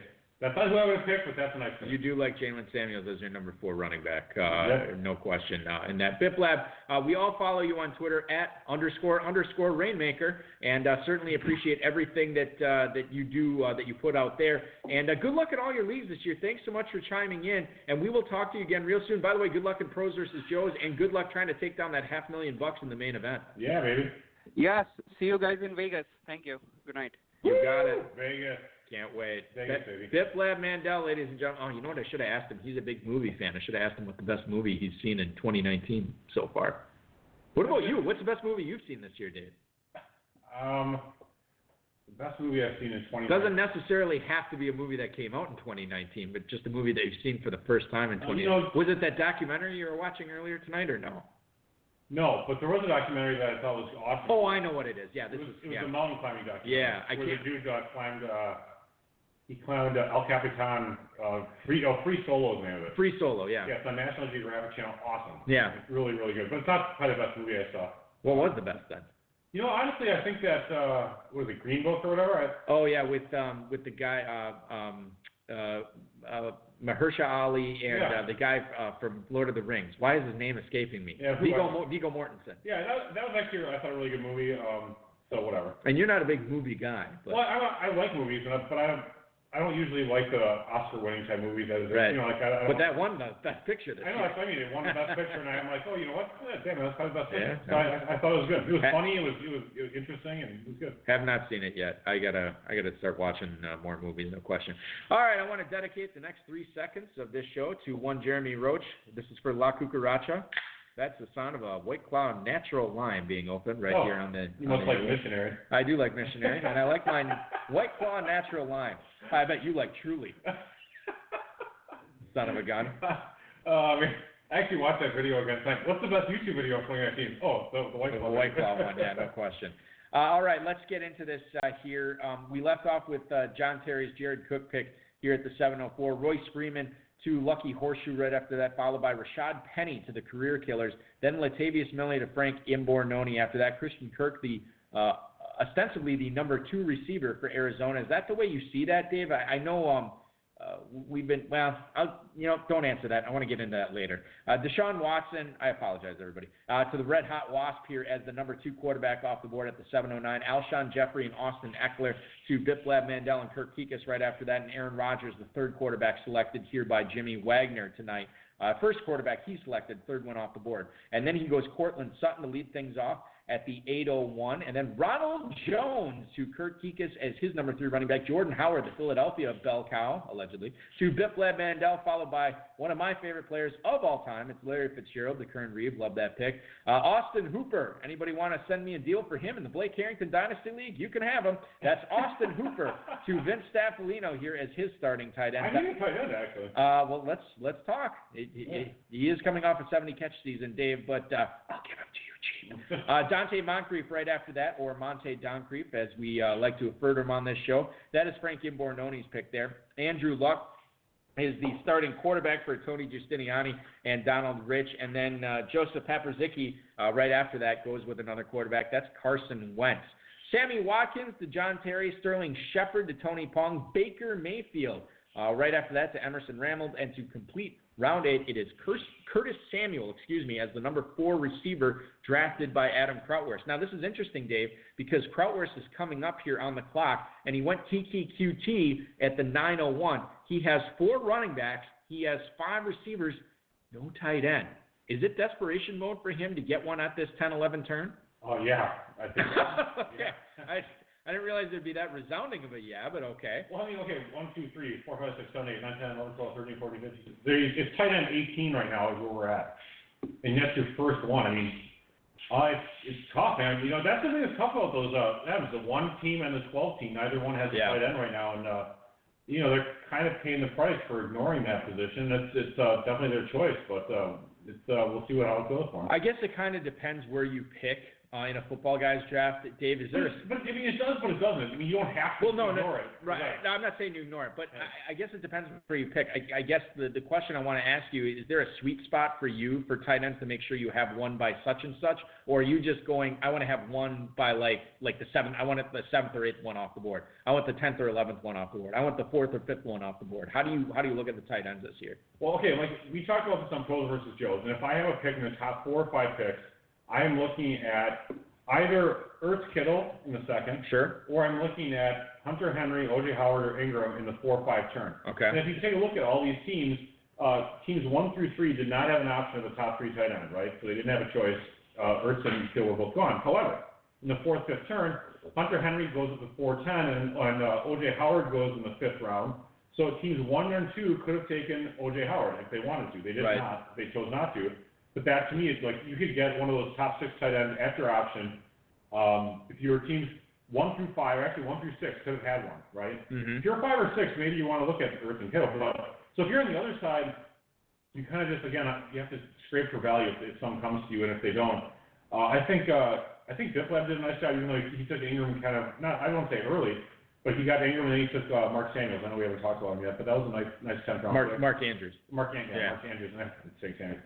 And then Altitude Assassin, I think, did a pretty good job uh, with Vance McDonald and Trey Burton. And he again wisely took the tight end at the 9-11 pick, but then Wild Coyotes ignores tight end anyway at Right. the 9 10 turn. So Yeah, I, I yeah. that Well, was nicely done. Well, we'll see how how uh, Jimmy. That's Jimmy Wagner at the 12 spot. We'll see what he does here as we move on. Now, uh, Krautwurst does take a tight end uh, at the 11 1 here in Mike Gesicki, so he didn't totally miss on the position, but one could say he totally missed on the position. Well, there's rumor. We uh, walking before the show, we were talking about uh, Mike Gesicki, and there's an article in the Mi- whatever it is, the port Miami some- Herald, yeah, or something Post, Miami, whatever. the Miami Post Dispatch. I might be making up a newspaper. dot com. Anyway, whatever it was. Or no, what is it? to say? Beep. I'm with the Miami Post Dispatch, online edition. yeah, like I'm the I just started. I'm an intern. yeah. Yep. Uh, they were saying Nick O'Leary might be the number one, and then Dwayne From Allen. Florida State. Yeah, and then Dwayne Allen, and then some other guy, and then gets sick. So he, you know, that's it's uh he's a, he might be a problematic player. I mean, he right he just might be a good athlete. It's not a good football player. He might be. Um, I, to Krautwurst's defense, though, there are a lot of uh, high stakes players out there that I have seen draft Mike Gesicki in a lot of leagues this year. So I know there's plenty of um, there's plenty of buzz. Well, the thing is, yeah, he's an athlete, right? So you hope for a second year breakout. A guy who didn't have a great, really great rookie year, but he's not a great productive player at Penn State. We were talking about that off, Right. off there too. And uh, if you're not a productive player in college, how are you going to be a productive player in the pros? I just, I just that's a that's one of Rotoviz's big philosophies. If you if you don't produce uh, in in college, you're just not going to be productive in the pros, unless you're a player like let's say Jimmy Graham or somewhere where you're coming from basketball, you're coming from some other Sure, sport, yeah. you have extenuating circumstances, but he does not. All right, so I will say this: not that I'm defending the Gesicki pick, No, but I mean it's fine. I mean, or in general, he's independent. who who are the guys in Miami right now that are competing for targets uh, with Gesicki? Kenny Stills, Kenyan Drake, DeVante Parker, right? No, Okay, well, besides the tight ends, the other the other. you're ends. but but you're but I'm, ta- I'm talking about the you're, surrounding you're moving. Yeah, but you're moving beyond the the, the most important part. I'm, have to be on the but, but here's the thing. But here's the thing. I'm I- like this is let's assume that he is like a metrics guy that fights his way onto the field. That Miami is going to give him the extra leash, given the dra- draft capital they invested to him, and they're going to give him the opportunity. Okay, and that's, so if fine if you want to assume that. Uh, I okay. will not assume okay, that. but okay under that under the bulky circumstances here. If that's the case, Bulky dream would scenario. would you say that th- those are the players that are going to be on the field with him? yeah, Kenny Stills, DeVante Parker, DeVante Parker. You know, uh, whatever. Uh, Kenyan Albert Drake. Wilson, Kenyan Yeah, Drake. Albert Wade, yeah, Okay. yeah. Remember who he was competing for targets with at Penn State? No. Chris Godwin and Saquon Barkley. Well, Barkley's a running back, but okay, Well, I'm, so is Kenyan Drake. So fine. under my perfect scenario here, Dave, and Yeah. maybe I'm just over defending Adam Krautwurst's pick here, Clearly. but uh, but there is something to be said for that. Um, by the way, Nick O'Leary, the uh, quote unquote starting tight end for Miami Dolphins, do you know who his grandfather was? Tim O'Leary. The Golden Bear, Jack Nicklaus. Florida State, breeding greatness. Yeah, breeding, they don't breed degrees, I'll tell you that much. That's one thing they don't breed. No comment. Moving on. Marquez Valdes Scantling is the 902 pick to uh, Emerson Ramelb here. That is his fifth wide receiver selected. Justice Hill, the Baltimore Ravens rookie, to Tony Pung is his number three running back. Marvin Jones off the board after that, the number two receiver for Detroit, the number four receiver for Aunt Jemima.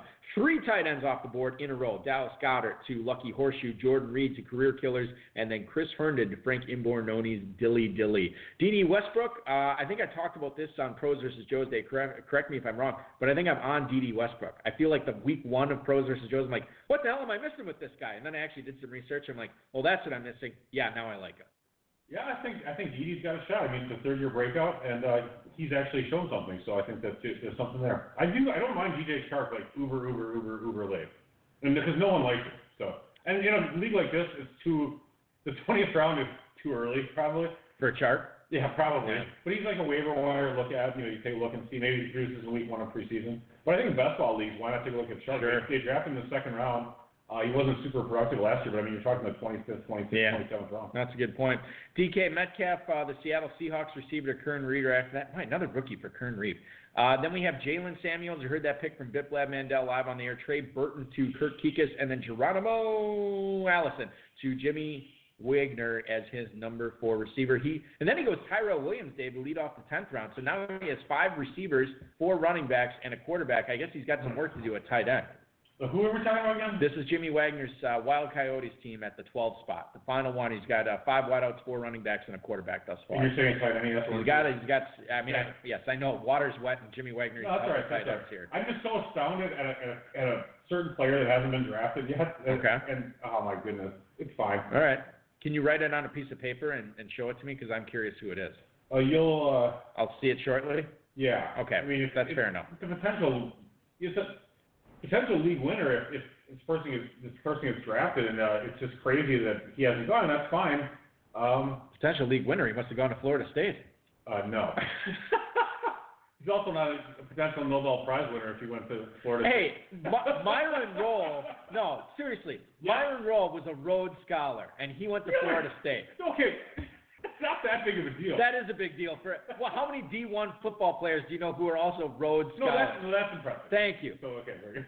I'm just like, you know, you can you can throw me under the bus, but at, at some point I'm gonna try to get up. You know, you didn't go to Florida State. No, I didn't. I just feel like. What the hell do you care about? Because I'm a fan of the of the program, and so I I defend it a lot. Uh, Adrian, Adrian Peterson, who did not go to Florida State, is the 11-0, uh, 11-01 pick. No, I, I excuse me. He is the uh, 11-12 yeah. So I'm going the wrong way here. Did I go? Oh no, Tyrell Williams. God, I'm an idiot. All right, thanks, White Claw. Tyrell Williams at the uh, 10:01 tonight, followed by Nyheim Hines right after that to Kurt Kuekes. Mark Andrews, I really like him too, Dave. I don't know if I've mentioned that. We have. I'm really starting to mark Mark Andrews. Damien Harris, another guy I really like here in the 10th round. Damien Harris to Kern Reeve, another rookie. What is going on here? Kern Reeve.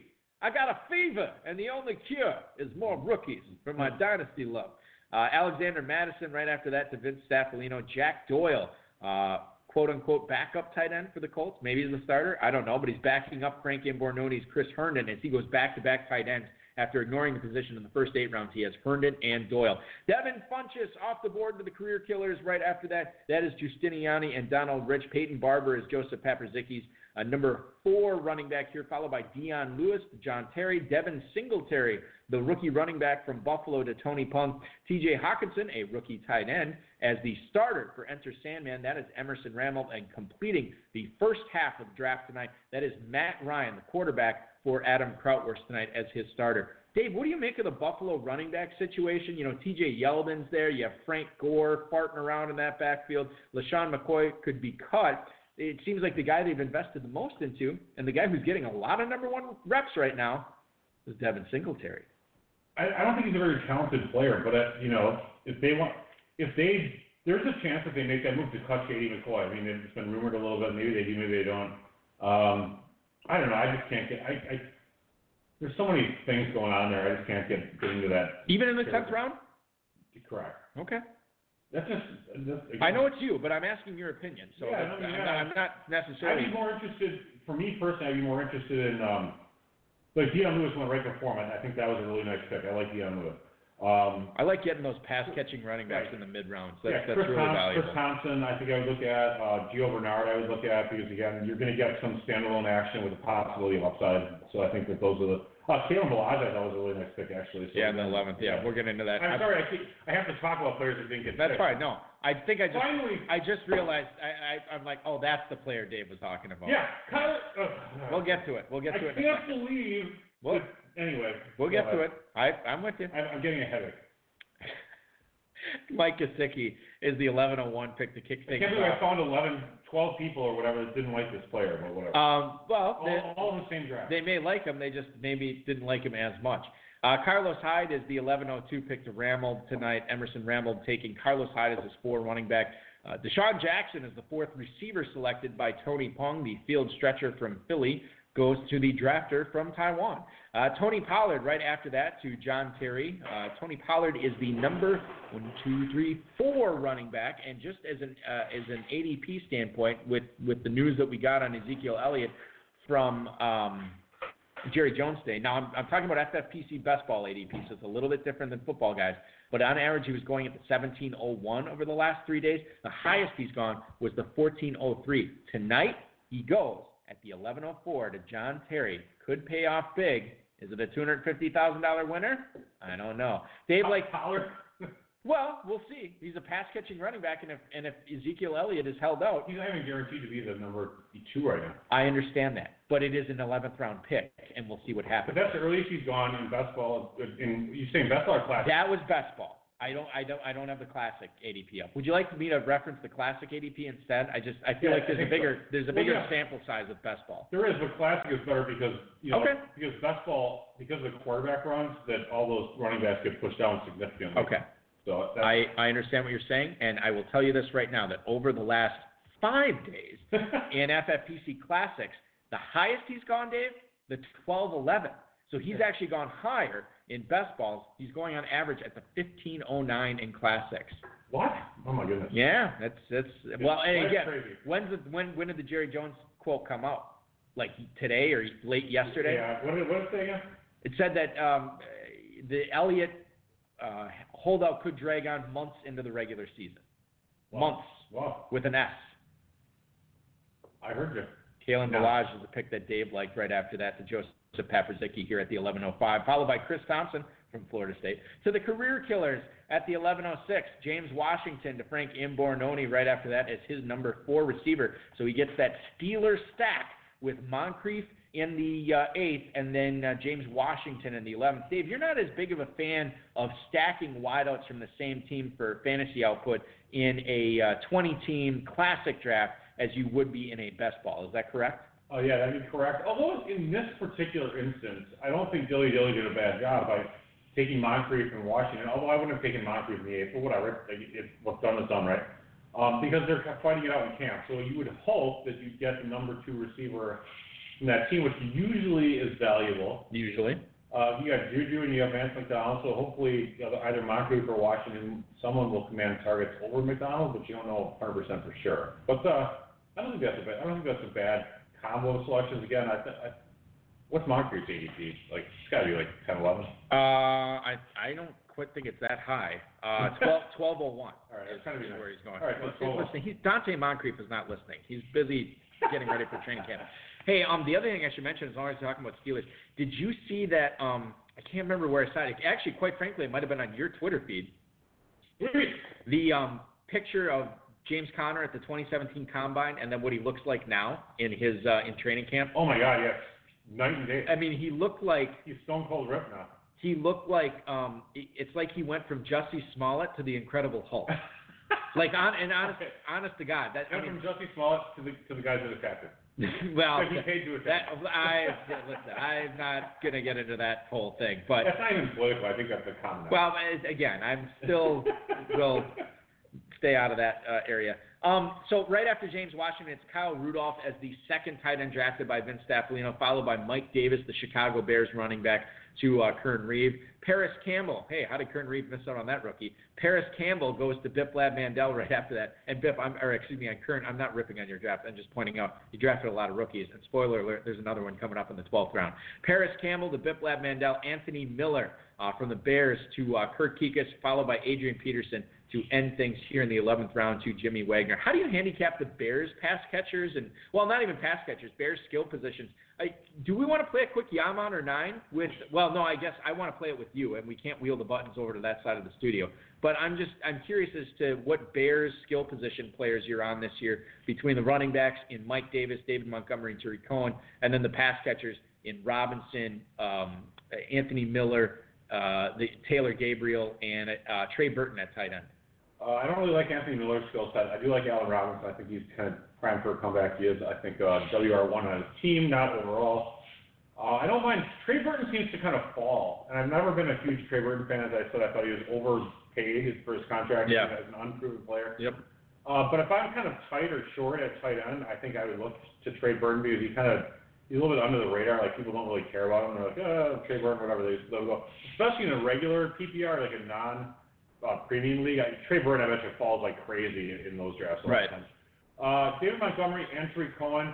I'd probably be more on board with Montgomery, uh, and less a little bit less so with Cohen, but I I would only take both either one of them if they were like values. I think below their ADP, like maybe six to twelve picks below. Uh, and then I would look at them. Okay. I, I, I, you know, like the third, fourth round, no. Fifth, sixth round, may, yeah, maybe. If I if I had taken, if I had a Kuekes type team where I'd taken three or four straight receivers, and I'd look at maybe Montgomery or Cohen if I needed one. I, I like that team name, a Kuekes type team. Well, I mean tonight. Well, no, that's um, yeah. Um, so we just talked a bunch of Bears skill position players. Can I ask you a riddle? and by the way, I don't mind Trubisky as a as a later quarterback because he runs the ball as well. Yes, Anyway, he go does. A, a fantasy football riddle, Dave. Are you ready for this? ahead. What do Bears, Chicago Bears, besides being on the same team, Allen Robinson, Trey Burton, and Anthony Miller all have in common? Allen Robinson, Trey Burton, and Anthony Miller. What do they all have in common? I'm going to be buzzing you in about five seconds. um, uh, nothing. In in tonight's draft, they were all selected oh, by by the defending champion, Kurt Kuekes, as he gets Allen Robinson in the sixth, Trey Burton in the ninth, and then um, Anthony Miller here in the eleventh. Now, what do you make of that? Loading up on those Bears pass catchers, and we'll see what he does here in the thirteenth for another Bear that's potentially out there. But what do you make about drafting all three of those players on the same team tonight? I don't know. I think There's of some value in that. it's kind of stupid. really? I'm just kidding. I don't know. I mean, I don't really, I don't know if he did it on purpose, but he did the same thing with uh, the Vikings. I don't know what, what do you you think the, the Packers Oh my defense? God! Look at the NFC North. The Packers and the Lions defenses are so freaking terrible that that they're dra- he's drafting all Vikings and Bears. So I'm just Dave. I didn't even realize that. well, he's you, got talked three about Bears- in the show. three Bears- has yeah. Vikings, so. Three Bears and three Vikings in 12 rounds. Yeah. I, I guess that's it for the NFC North. It might just be random chance. I think it is random chance. But I mean, I guess with Anthony Miller, it's not a bad pick in the 11 because that's kind of where he goes. And then if you have Allen Robinson, let's say Allen Robinson, you know, twists his ankle. Well, now Anthony Miller is worth starting. So it's not a bad pick. Do you want to pick up Allen Robinson in Dynasty at all? uh, yeah, maybe. I don't know. Yeah, we'll What talk trade. All right. Carrington. All right, let's keep moving on. Yeah, and people love hearing about the Blake Carrington dynasty. I'm sure they do, yeah. Show, Yeah. Delanie Walker kicking things off here at the 12:01 for Jimmy Wagner as his starting tight end. So that's who he ended up with. We talked about how he had some work to do at tight end. Not the worst. He gets Still not bad. He gets Delanie. Yeah, I agree. He gets Delanie Walker as a starter. We'll see who he peppers in there after that. There's still some. There's still some other tight ends out there. Uh, we'll see what happens there. Cam Newton off the board to Kurt Kuekes right after that, followed by Justin Jackson, the uh, Chargers running back to Biplab Mandal. And then three straight quarterbacks. We'll kick it off with the guy that you said could be a league winner. He falls all, all the way to the 1204. I didn't even say it. You knew it. um, yeah, as soon as I saw him. Yeah, 1204 tonight to Kern Reeve. I can't believe it. Now, now for uh, reference's sake, Dave, I would, for reference's sake, I would have taken Kyler Murray where Biplab took Jaylen Samuels in the ninth round. right? So he goes at, and Biplab passed him at the 1203. What are you doing? I don't understand it. All right. So in the drafters, Why? in the drafters' defense tonight, Dave. I don't, no comprende. Uh, in the drafters' defense, um, they drafted Kyler Murray as the QB nine tonight. Yeah, He's normally going in classic QB7. QB8. seven, Okay. eight, whatever. But he is normally going at the 10:01 in drafts. Yeah. And tonight he falls to the 12:04. So that's like two full rounds of value here. so crazy, and that, you know, it, I don't understand. I don't understand it. I Yeah. mean, 'cause- because you know, there's there's a ton of downside, whatever. But you can So grab, Kyler Murray yeah, in the sure. 12? No, I'm just saying in general, you don't know how he's going to Oh. be. He's a rookie. You know, you know, he can suck, right? There's a chance, but he could be Cam Newton as a rookie. He could be QB two, QB three, QB four. Who knows? Right. And you're getting in the 12th round, and so the the sacrifice is Justin Jackson or whatever. And I'm not just trying to pick on Biplab. I'm talking about other players too that didn't. Have, you know, I'm I'm I think Cam Newton's a fine selection for Keegan. and That's totally cool if you want to go that direction. So I can't say anything there. But I mean, other other teams like um, Team Seven and Team Eight, instead of taking James Washington and Kyle Rudolph, you could have taken Kyler Murray in the 11th round. And now you have Goff and Brees. And again, nothing wrong with those players. But I just feel like there's just more. He's a more dynamic player that presents a lot more upside, and he really could be. He could pop off 35, 40 point weeks. He could, absolutely. Uh, the player after him, as you just referenced, it is Jared Goff. Uh, he is uh, the the quarterback out of Cal, except for they called him Golf back then. Uh, Drew Brees right after that. Thank you very much. As many Caddyshack references as Drew possible. Brees. Did you were you at work the other day when we were watching Caddyshack? Yeah, you must have done something before electricity. just over and over again. God, I I watched that movie with my dad. I you know I'd watched it. Call me a baboon. Things on his Yeah, that's one of his favorite lines. That one right there.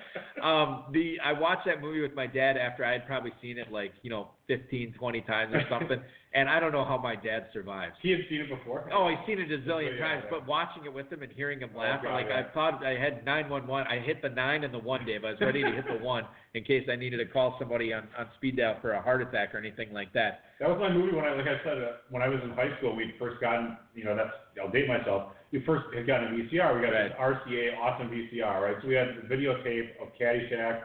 Uh, Caddyshack, Stripes, and Animal House. They're all on, the- Yep, on, on the sure. same thing. And uh, it was great, you know. So um, you could you could pause, it, you could do slow motion. So Lacey Underall, you know, the boobs would come out, and you pause it because you're like 13 Right, or 14. yeah. But I mean, my friends and I must have seen that movie like 80 times or 70 times in high school. So I mean, Right. there's so many times we've seen it. Can I can I tell a quick Caddyshack story? Yeah, go ahead. Yeah, um, or excuse me, Animal House story. Um, now I do a local radio show. I'm not going to pimp it, but my co-host Leo. Leo Kuiper Jr. Um, his first job as a 16-year-old kid was working at the uh, Valley Fair Cinema. You remember where that used to be? Yeah, I do. Okay, so he worked there, red tuxedo and everything. Well, they were showing Animal House one night, and a bunch of bikers showed up drunk.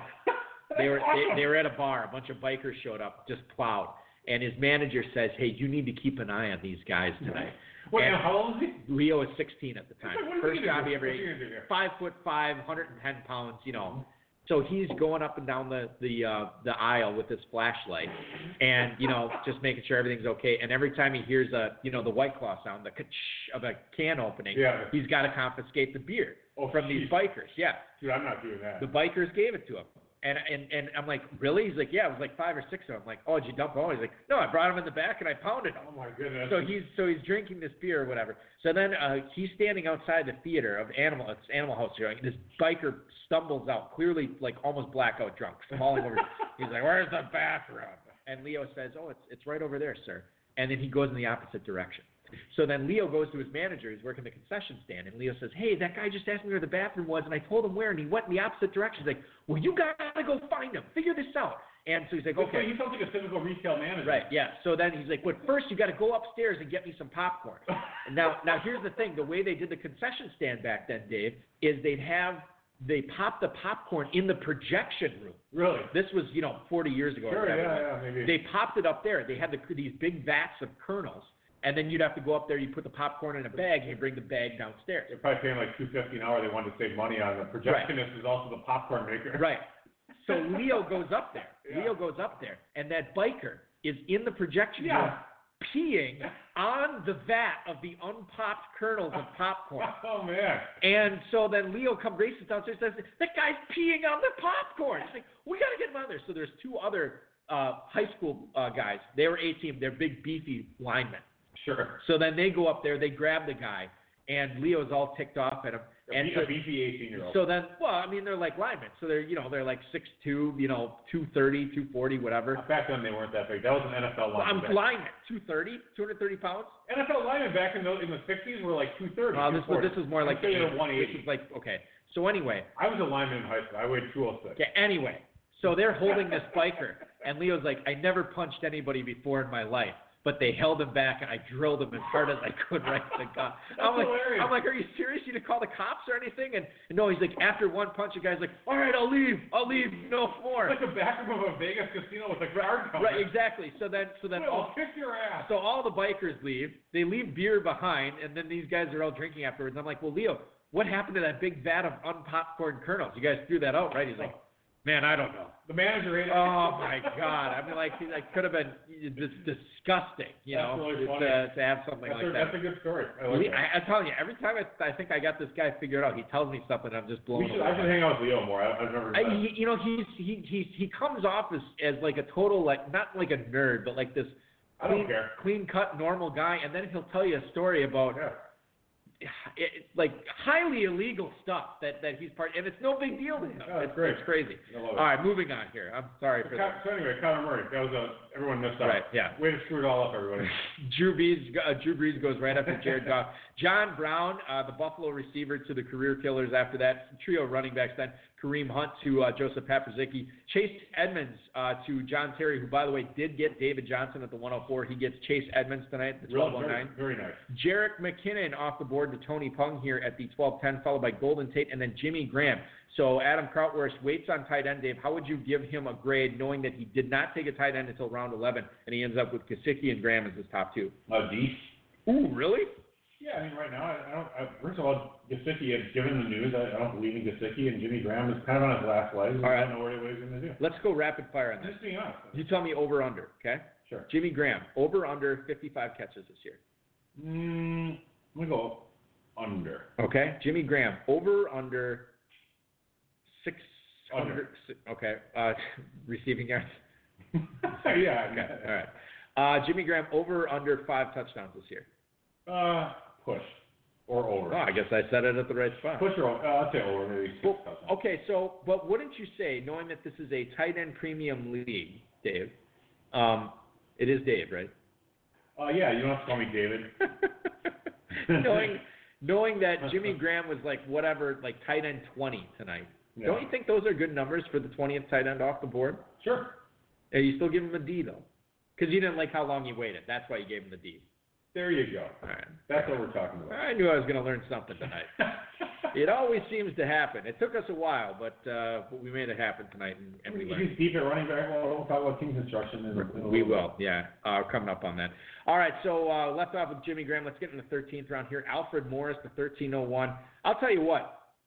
I don't know. Uh, you know, I'm losing my hair. Uh, I'm getting more wrinkles. A uh, little bit chunkier along the waistline. I'll tell you, I, I need to find out and, go through Alfred Morris's internet browsing history and find out where he is getting the fountain of youth from no kidding. right? because this guy seems to never age and always seems to have a job. I remember back in the day in the uh, Kentucky auction, uh, we had uh, drafted him late, and we uh, this is Kurt and I, uh, Kurt Aw, and uh, we ended up winning the auction. And I feel, Dave, like that was like when I was like 20 years old, and I am a young 56 right now. And Well, Alfred Morris is still bumming around the league, so kudos to him. He's still he, making it he happen. And his agent. Good job. Yeah, he and his agent. And to to wit on this, look at the player drafted right after. A guy that Alfred Morris, I believe, is 42 years older, and that is D'Onta Foreman at the 1302. No kidding. insane. Uh, speaking of insane, 1303, Tony Pung tonight gets a quote unquote starting running back from Buffalo. I was talking about, uh, I was on the fantasy alarm this past week with Howard Bender and Jim Bowden, Dave, and I, I they asked me about LeSean McCoy, and I'm like, you know, I'm not the biggest fan of his in the world, but I'm still blown away that you can still get a starting running back in the 13th round. Well, and Tony did draft Singletary, so Singletary with McCoy, there's there's some logic to that. I like that. Yeah, it makes a lot of sense. Uh, no question there. When you can get, you can pair Singletary and McCoy, I like it quite a bit. Um, your boy Andy Isabella here at the 1304. Which, by the way, he limped off practice uh, yesterday. Ooh, I did not know this. He had a, has a minor knee injury, and Oh, it- it's only going to keep him out a couple of days. But he could miss the first preseason game. That's the Okay. word on Isabella. Speaking of first, Because obviously, I check everything about Isabella Oh, every I, day. yeah, I- Morning, afternoon. I mean, at this point, I think you subscribe to some sort of service And that supplies I, you with. I call his dad. I'm like, hey, what's up, Mr. Yeah. Isabella? How you doing? Yeah. What's his dad's name? Uh, Jim. Jim Isabella. I have no idea what his Mr. uh, that's going to come back on this show, no question. All right, so Andy Isabella goes off at the uh, 13, uh, 1304 tonight. DaeSean Hamilton, uh, right off the board after that to Joseph Paprzycki as his number four receiver. Yikes, we're going to talk about that. Emmanuel Sanders, DaeSean Hamilton's real life teammate to the career killers. That is Tony Giustiniani and Donald Rich taking him there. Greg Olsen, another timeless guy to Dilly Dilly. Giovanni Bernard to Vince Staffilino after that. Followed by Noah Fant uh, off the board to Kern Reeve. He had a nice little catch last night. Dave, did you watch any of that Hall of Fame game? nope, I was out at Mile Oh, that's right. I forgot about that. Having a Yeah. fantastic time. I, you know, I talked. Matt Bush. Yeah, I know he was there. You know what his nickname is on our show, on our No. local show? We call because we don't want to give away real names on the show. No. He is Troublemaker El Grande. Yeah, he is troublemaker. And yeah, and I heard about the pizza incident last night. Yeah, he's such a dork. We're- we're- Did you hear his side of the story of what happened? I don't. Yeah, I don't. He's like, oh, yeah, I'm going to bring you a pizza. It's like we don't really want a pizza. And he's like, Oh, I didn't know you didn't want one. No, never in the Oh, first okay. place. And, and then he's like, oh, everybody ate it at the bar. And I'm like, dude, we never even wanted the pizza. So he brings Right. out another one like 20 minutes Okay, so later. so here's what happened with that. So he said he was going to get a, and actually two packer, He's on the show, by two, the way. two packer texted me and he's like, and he says, um, he's like, yeah, your buddy just went to go get pizza for everybody. So uh, Everybody Meyer and the table that you guys are saying. So Troublemaker goes or Butch goes up to get a pizza, and um, he runs into two people he knows at the bar, and then he starts drinking with them, and then the pizza comes out, and then they ate the first pizza.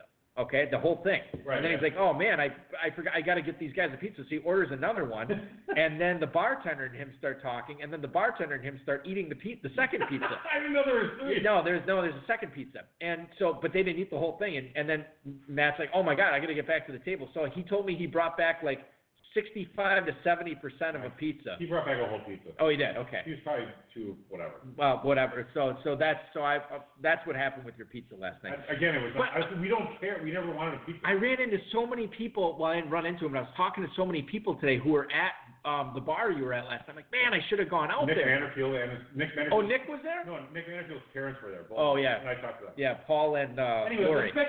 This is not part of the show. Right. This I'm is sorry. All right. So moving Too on. much digression. Li- Listen, we've done seven of these over the last two weeks. We need to break it up somehow. All right, moving on here. Uh, we ended up with uh, Duke Johnson here at the 13-10 to Biplab Mandal, Ito Smith to Kurt Kuekes right after that, and then your uh, Josh Oliver going as the final pick of the 13th round to Jimmy Wagner. How many shares of Josh Oliver do you own in Dynasty this year? Not as many as you'd think. Only like uh, I have eight dynasty teams, maybe three. Oh, okay. I would have tried You do him- talk about him quite a bit. Yeah, I would have gotten him on more, but I, he got scooped. Um, I like the Ito Smith pick by uh, Keegan. you know, here's the thing. He didn't look all that great last night. 13 11. Yeah, really? I didn't He, no, he did not. In, in fact, I think he was less than two yards of carry. You know who looked really good in the Falcons' backfield? No. Brian Hill caught some passes. This is a guy that that you thought might make the team as the three running third running back. He might be the backup now. There you go, maybe. Uh, we'll see what happens. The Falcons have four more preseason games. We've been paying attention to that battle, especially? Devonta Freeman owners. The Hall of Fame uh, participants always play five, and they're the Hall of Fame game this year. All right, moving on. Thank you. Let's go through one more round here, and we'll get into team construction. This is the quarterback round here in the 14th. It is Josh Allen backing up Aaron Rodgers for Jimmy Wagner. Jameis Winston backing up Cam Newton to Kurt Kuekes. Russell Wilson, the starting quarterback for Biplab Mandal, Dave, takes him in the 14th round. That's so sick, isn't it? Bravo, my friend. Bravo. Uh, Kern Reeve gets the Bears defense one pick later. He already had two quarterbacks on his team, including league winner Kyler Murray. Ben Roethlisberger backing up Jared Goff to Vince Staffilino here, and then Kirk Cousins backing up Drew Brees for Frank Imbornone. Second defense off the board to the career killers Giustiniani and Rich. That is the Jacksonville Jaguars, followed by Kenny Stills to uh, Joseph Paprzycki. Then you have Lamar Jackson starting at quarterback for John Terry. I like that pick. Matt Breida right after that. So you get the McKinnon Breida tandem for Tony Pung here in the 14th. Cameron Brate backing up TJ Hockenson, and then Jimmy Garoppolo backing up Matt Ryan for Adam Krautwurst. That is your first 14 rounds of action tonight. We have a little bit less than one half hour here in the uh, broadcast tonight. Do you want to get into a little team construction beginning with RFFL? That's Adam Krautwurst, former guest of the show. I can't wait. If you can't wait, let's get right to it. The running backs are Saquon Barkley, on Johnson, Devonta Freeman, Miles Sanders, Alfred Morris, and Brian Hill, who I just brought up. Um, and then Chris Godwin, Tyler Lockett, Will Fuller, Curtis Samuel, Keke Coutee at receiver. Tight ends are Gesicki, Mike Gesicki, and Jimmy Graham, Matt Ryan, and Jimmy Garoppolo. Running backs are strong to uh, quite strong. And then you have the receivers, not my favorite receivers in the world, but you have five by the end of the ninth. Uh, weakness on this team is tight ends, and the fact that he waited until round 11. Dave Gerczak gave him a D uh, for the tight ends. What are you giving him for the full team? I mean, the overall team is pretty good, really. I mean, running backs are great. I like the I actually. I'm coming around to Miles Sanders. I've been talking about that a little bit. I feel, you know, the player profile kind of his argument wasn't bad, and he's looking good in camp. So I think Sanders might not be a bad value. He's been moving up, I think, a little bit uh, lately. Can um, I? Yeah, go, go ahead. ahead. No, go ahead. Finish. I was just back to receivers. I don't like Will Fuller all that much, but I think the Samuel and Coutee picks were solid. Matt Ryan, Garoppolo are great. If he can get the tight ends working, he's in really good shape. Let's um let's uh, go back and uh, to to the phone lines here at at the uh, six one two. You're on the air with uh, Dave and Balky here on the live on HSFFO oh, Football Guys Draft. Hey guys, Biplab back again. Back for more is Biplab Mandal. Okay, so let's talk about this here, Bip. Well, what's the reason for the callback? well, you guys just contradicted yourself. Dave was so upset about quarterback, and then he starts jumping when I take Russell Wilson. Not fair. well, that okay. The way I look at it is like both things are possible. the Russell Wilson pick could be good, but not taking Murray could still be bad. No, I mean, you know what? It worked out really Murray well for you. Has a week 12 bye, and yeah, Murray has a week 12 bye, and you know these leagues you can change the starting quarterback every week. I I don't think they matter right now. Yes, they may matter in the championship week, but yeah. So so I got upset. That's why I called. no, I no, I get it. Just take it easy, hey, No, no, Bip. Be, be, before you go, um, I'm joking. So by the way, I'm not upset. Yeah. no, no, we, we got that. Yes, we got that. Yes. Um, Bip, the um, Russell Wilson in the 14th. Uh, obviously, we love that pick. That's ridiculous. Have you been have, have you been finding yourself draft when you do these uh, drafts? Have you been finding yourself drafting quarterbacks that late and getting this kind of value, or is this like the first time you've seen? Like, is this your best quarterback value of the drafting season for you? Yeah, this might be the best, but you know, I've been waiting till 18th, 19th round and taking Philip Rivers. I mean, look at that offense. I think he's serviceable also, right? So this year, uh, I do feel waiting on quarterbacks is good. I don't deny the value of Kyler Murray, but still, you know, I believe in building my depth. Like Justin Jackson, I liked what I saw last year, and if Melvin Gordon doesn't play, I do feel he'll have a bigger role than Austin Ekeler long term. Yeah, yeah I, you know, I, I didn't, I really didn't mind the Justin Jackson pick in and of itself. Um, if Murray had been gone, and that, so it's all good, man. I just like, I, you know, first of all, I got to, you know, I'm on the give you a little crap. I, need to I thought the Russell Wilson pick was good. Yeah, no, Biff, you are on the clock right now. Who's the pick going to be here? We're at the uh, 1603. Uh, just Malcolm Brown in the 15th. Who's the pick going to be here? Oh, it's in Dallas Michael Cowboys Gallup. Michael Gallup. Yep. Yeah, and Gallup here as the number two, the second banana in the Cowboys passing game to Amari Cooper. You projecting a breakout here, or do you think he's just going to give you a few bye week fill-ins?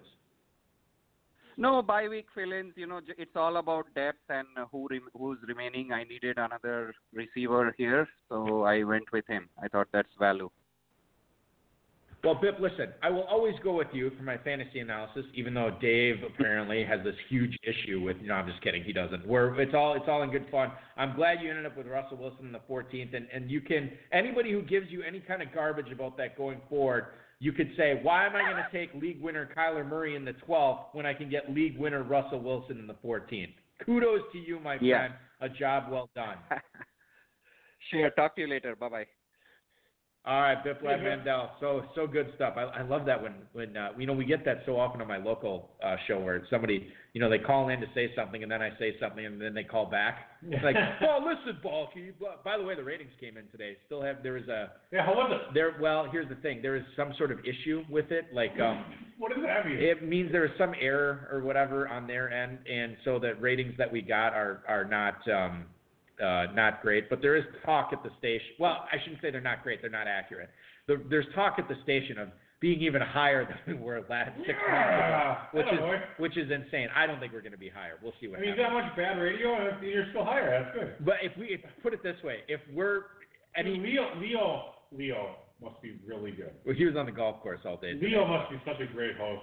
He's great.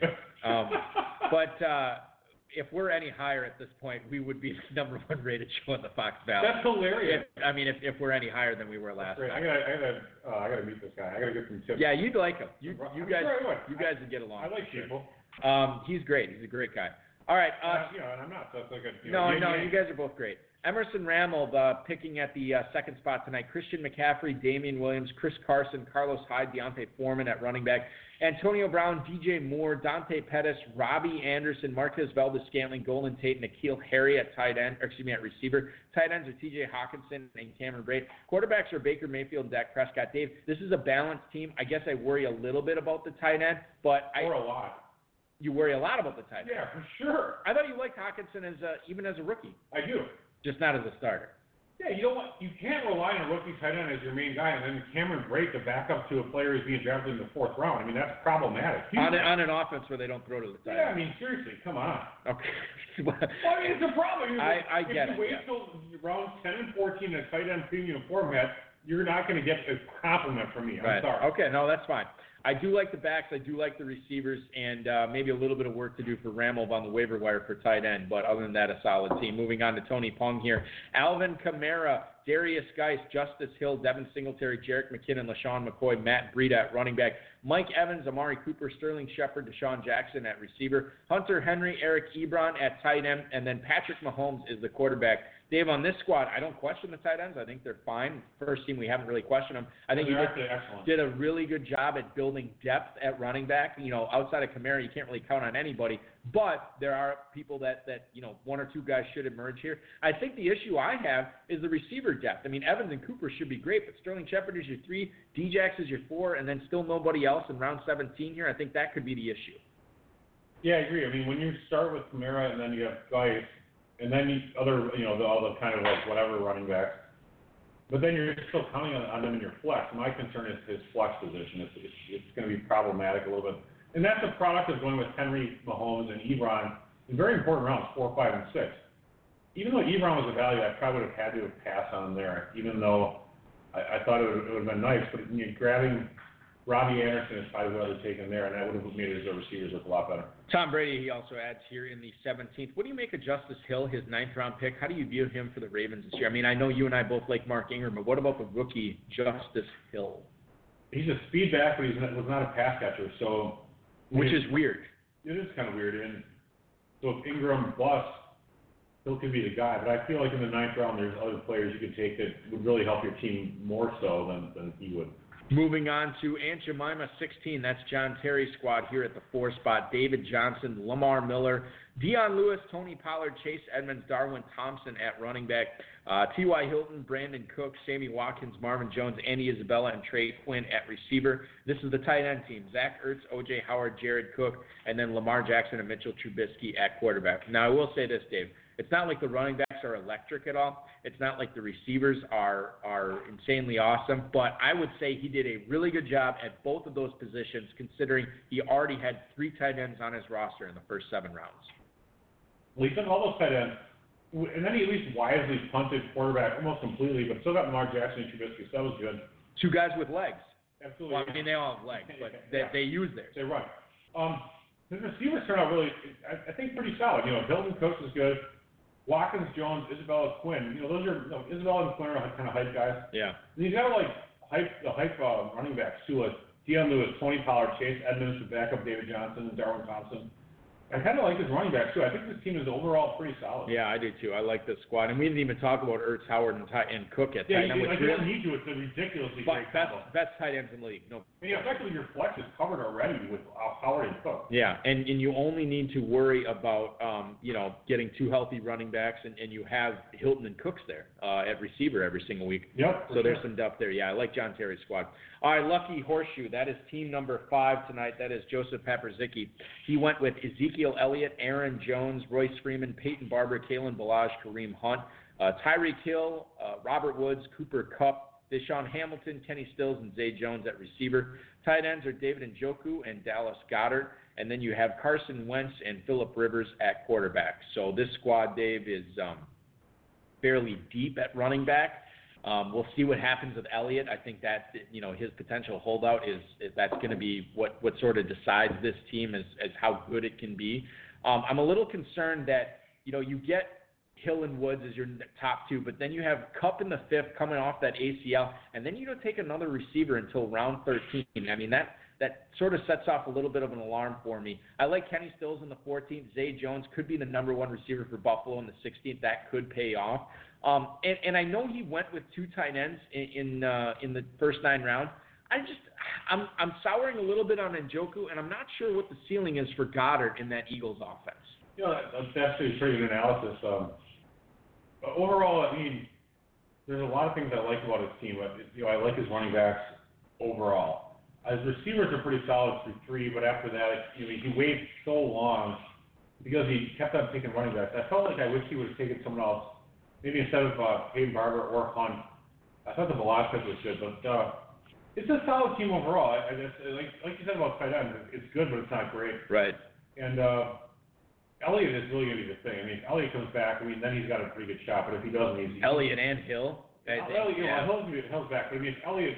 No, but I'm saying like as your top two picks. I mean that's really really good if Elliott's back. Right, yeah, he's going to be screwed though. If Elliott's not back by week four, he's done. Yeah, it's going to be tough, no question. Um, Royce Freeman on the seventh. You like that value in, when you think about Philip Lindsay going also in the um, uh, sixth round?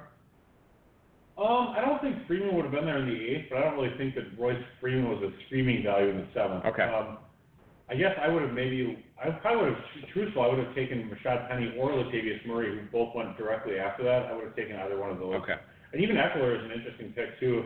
Yeah. Uh, more of a dynamic, either it's going to be a bust, but he has standalone value in and of He himself. does, so yeah. it's kind of like a, he's like a guy who's got some value with bonus potential. You're going to have to take Ekeler pretty high this year for him to bust. You know what I mean? Because like in the seventh round, he, he, with his pass catching chops, I mean he still still should return some really good value. You know, so I should just say this: Sigmund Bloom took Ekeler probably in a fairly similar spot in pros versus Joe Yes. not that long ago, and I ripped on him about it. So either I should apologize, whatever. No, he doesn't listen. Who cares? Um, but uh, uh, Didn't David Dodds also take him, but he got him like two rounds later? I forgot when Dodds, if Dodds did take him, good job. Um, so maybe they were so far ahead of the curve that uh, you know whatever. Good, good job taking him. Maybe. We Maybe, know, maybe yeah, not. yeah. We we won't know uh, on that one. Uh, we'll be able to make a call on that once these guys start reporting and then these holdouts. All right, uh, this is Team Six that we're going to look at right now. The career killers: Tony Giustiniani and Donald Rich. Their running backs are Leonard Fournette, Kenyan Drake, Tevin Coleman, Rashaad Penny, Chris Thompson, Jalen Richard. Their receivers are DeAndre Hopkins, Mike Williams, Devin Funchess, John Brown, Emmanuel Sanders, John Ross, and Mohamed Sanu. Tight ends are George Kittle and Jordan Reed. Quarterback so far is just Captain Andrew Luck. Dave, I'm not a fan of these. I mean, I know he took a bunch of them, uh, or these guys took a bunch of them from 10 on, but I'm not a, really a fan of, of many of these receivers here. Uh, in fact, the only receiver I really like on this team is Hopkins. After that, I, there's there's not one guy I was like, oh yeah, that was a good pick there. I didn't mind Emmanuel Sanders picking the 13. I, you know, I know he's looking good, but man, you know, still coming off that Achilles, I just It is question. a 13. I- yeah, but I just, I, guess my whole thing is, I think Emmanuel Sanders looks great now. Uh, he didn't play last night in the Hall of Fame game. I just question whether he can put together a, a season here, and and you know, 31 years old or whatever he is, coming off that Achilles. Um, you're right, 13th round. I mean, there's there's value there. So I guess maybe if, if there was one I did like, it's probably that one there. Um, tight ends uh, for for Kittle and Reed, I think that's fine. You know, in the in the second and ninth, and, and I, obviously I like Luck in the eighth, uh, but he's got to start practicing soon. Um, and then I look at the running backs, and there's there's you know the fact that he has four in the first seven, that's good. I mean Coleman, Penny in the sixth, seventh, that's good. I don't know if I like the Drake pick in the fourth. I guess Fournette's all right in the third. I don't know. I mean, you can make a case that this is a balanced team. I guess there's just too many players on this squad that that I wouldn't have drafted for me to say, oh, I like this team, but it could work out. Yeah, I mean, in the third and fourth, I would not have taken Fournette and Drake. I would have taken receivers. And then at that point, I would have felt pretty awesome, right? Because like, okay, the third round, let's say I take Keenan Allen, right? And then the fourth round, I take Brandin Cooks. So now my team is Hopkins, Keenan Allen, Cooks, and let's say I like Mike Williams, which I don't, but I would take a Tyler Boyd. And then you have Kevin Coleman and, and, and Penny, uh, and you you have a true zero RB team. Yeah, But yeah, it- it- that's I, a good I, point. I, I like that a little bit more myself. I mean, and then you have Chris Thompson and Jalen Sharp. So if you even if you're four running backs right now, were Coleman, Penny, Thompson, Richard, and then he's going to grab some more running backs instead of or yeah instead of like Funchess, Funchess, Brown, John. Brown, yeah. Yeah, I, I would have preferred it to go that direction, but Yeah. again, that's kind of my style. So. No, that and I'm liking your. I think that that was the approach that what you just said. I think that's the approach I would have taken. But that that's not to say that this is a, is a wrong way to do it. We'll we'll see how this uh, team turns out for the career killers. Maybe this career killers team will cr- kill our career as podcast. Can't get much worse than where we're at. exactly. Moving on. Even Verizon's not sponsoring. No, we, we lost the Verizon sponsorship. That's one of those. We should things. look to T-Mobile. Uh, did they just? They got bought out by somebody. I thought. Uh, whoever. Um, yeah, I thought. Oh, yeah, or no. I think it was T-Mobile and Sprint merged. Oh, yeah, I think that's what it was. Yeah. There you go. Let's get in there. Let's, T Sprint. We'll get Tyree Kill as our uh, as our spokesperson. That's perfect. Well, here's the deal. T Sprint. We'll talk to T-Mobile's marketing department, and if they're a bunch of dicks, we'll talk to Sprint's marketing department before they all get fired. Yeah, cornering the uh, cornering the uh, the marketing angle. Dave Gerczak, All right, right on. patron saint of uh, of negotiation. The Art of the Deal, Part Two, written by Dave Gerczak. Vince Staffilino. No, no, it's Frank Imbornone we're looking at. Frank Imbornone's team at the seventh spot tonight. Le'Veon Bell, Melvin Gordon, James White, Tarik Cohen, Latavius Murray at running back. Receivers are Odell Beckham, Julian Edelman, Donte Moncrief, James Washington, DeVante Parker, Jameson Crowder, Marquise Lee at receiver. Tight ends are Chris Herndon, Jack Doyle, and Greg Olsen. Uh, quarterbacks are Drew Brees and Kirk Cousins. Now, Dave, there are some players on this team I don't know if I would have drafted, but I actually like the balance on this team. You know, he gets five running backs in the first seven rounds, so he ignores the position after that. Okay, I can totally get on board with that. The Steelers stack with Moncrief and Washington. He knows he needs to address the receiver position. He hits it late. DeVante Parker, Jameson Crowder, Marquise Lee. There's a certain amount of upside with all three of those players. And then to wait on tight end until the ninth round, you get Chris Herndon, who'll be back in week three. Jack Doyle, who's coming off the hip injury. And then Greg Olsen is your number three. I mean, I, I think you could have done a lot worse. You can tell Frank Imbornone's done this league uh, many a time, and, and I think he showed that tonight. I think this is a strongly competitive team. I, I agree with you actually. By taking the three tight ends where he did, he turned his. It went from tight ends are crap to tight ends are like reasonably good, right? Herndon's out four games, but that's fine. You got Doyle, Doyle and Orth and uh, Olsen. Um, That Melvin Gordon pick at 307, that could be huge. it could be huge in either direction, but the Right. nice thing, normally I wouldn't have said. Was kind of getting value at, at, with James White in the fifth, Cohen in the sixth, and Murray in the seventh. It seems to me like all three of those running backs were value. Yeah. and it kind of worked out for his team because he's risking his, you know, he's risking his future on Gordon. So he's actually probably in pretty good shape, uh, even with Gordon farting around for like ten games or six games. So I think he's gonna be pretty competitive actually. So we'll, I, I think his flex position is covered too. To your point, James White, he gets tonight here at the 507. He normally goes at the 412. The pick after that, he gets Tarik Cohen in the fifth round. Tarik Cohen normally going at the 511, so about a half round of value there. And then Latavius Murray, he gets at the 707 tonight. Latavius Murray over the last five days in FFPC Classic Leagues, normally going at the 709. So a little bit of a value there. So good points uh, for you there uh, to point out Imbornone's running back value. Uh, Vince Staffilino is picking eighth tonight. Here's how his team looks through 18 rounds. It is Marlon Mack, Mark Ingram, Darrell Henderson, Alexander Mattison, Giovanni Bernard, and C.J. Anderson at running back. Davante Adams, Juju Smith-Schuster, Calvin Ridley, Christian Kirk, Dede Westbrook, Jaquan Smith, and A.J. Brown at receiver. Austin Hooper, Kyle Rudolph at tight end, Jared Goff, and Ben Roethlisberger at quarterback. This is another really balanced team, and I like the fact that he gets Mack and Ingram as the starting two running backs in rounds three and four. The upside with Darrell Henderson in the fifth. You get Alexander Mattison in the tenth. Now you don't have Dalvin Cook, but if he was to go down, I think Mattison's going to get uh, a good share of the touches there. Uh, we talked about how we like Bernard as a backup in the 13th. We'll see what happens with C.J. Anderson if Kerryon Johnson uh, somehow falters. And then the receiver depth: Adams, Smith, Schuster, Ridley, Kirk, Dede Westbrook. You get those as your top five guys. I think there's a lot to like there. You didn't take a tight end until round eight, but you get 70 catch Austin Hooper, and then Kyle Rudolph is coming off a career year in the 11th round too. Dave, I like this team as a, a very competitive team, and maybe a team that could win it all. Or not win the 250. Well, maybe it could win the 250 round, but a team that could win this 12 team league as well. Yeah, the receivers are fantastic. He did a really nice job there. Uh, Mack and Ingram and Mack and Ingram specifically, neither one of them, neither, neither one is a pass catcher. So that's a little bit concerning, but you know, whatever. He's kind of picking at nits a little bit. You got Gio Bernard, that's a solid pick. Uh, the, I thought the Hooper pick with Rudolph, that's a really nice combination, and, and Goff and Roethlisberger, it's a really solid team overall. He's going to compete. Kern Reeve had the eight spot tonight. Josh Jacobs, David Montgomery, Philip Lindsay, Damien Harris, Mike Davis, and Bruce Anderson at running back. Julio Jones, Kenny Golladay, Larry Fitzgerald, DK Metcalf, Marquise Brown, and Hunter Renfrow. My God, the rookies. Uh, tight ends Travis Kelce, Noah Fant, Darren Waller, and then Deshaun Watson and Kyler Murray. Now, for my own benefit, I'm just going to count up the rookies on Kern Reeves' squad here real quick. This is a Lance Turbis team with all these rookies. He's got one, as, as far as I can count to, uh, Dave, he's got one, two, three, four, five, six, seven, eight rookies on the, no, excuse me, nine rookies through 19 rounds. Half his team is rookies this season for this league. Yeah, that's a, I mean, that could be problematic, but generally it would be. Or is there upside in trying to win two hundred fifty thousand dollars? You're taking all these unknowns. We've got the top two rookie running backs, right? He's got Jacobs and, Montgomery.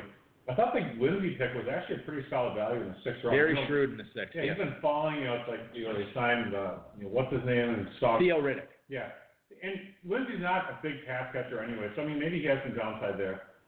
I think I think overall he did a pretty nice job for himself. You know, with Fitz.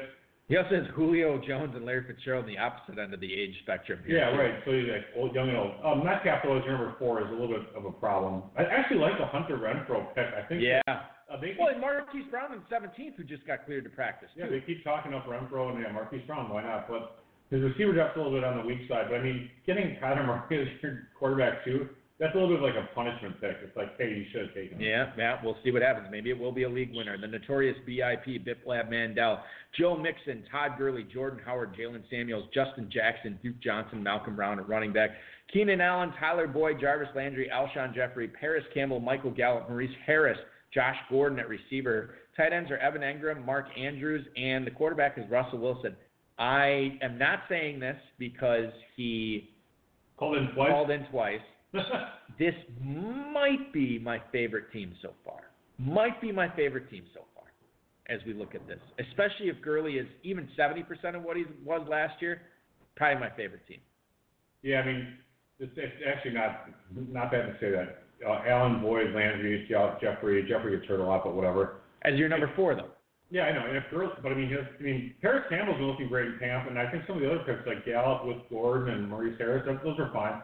Russell Wilson was like a super valuable Oh, yeah. 14, Yep. which you know, so I would give Biplab credit. He kind of proved me wrong. I would have taken Murray in the in the ninth round and screwed up his team. So hey, good job, Biplab. um, I think that, you know Jordan Howard's fine. Jaylen Samuels is fine. Justin Jackson. There's a lot of good uh, upside running back picks. So I think that really nice job overall. Defending champ of this league, it is Kurt Kuekes, the Altadena assassin from the 11th spot. Dalvin Cook, Austin Ekeler, Ronald Jones, Nyheim Hines, Ito Smith, Ryquell Armstead, Dexter Williams at running back. Receivers are Michael Thomas, Adam Thielen, Stefon Diggs, Allen Robinson, Anthony Miller, and Miles Boykin.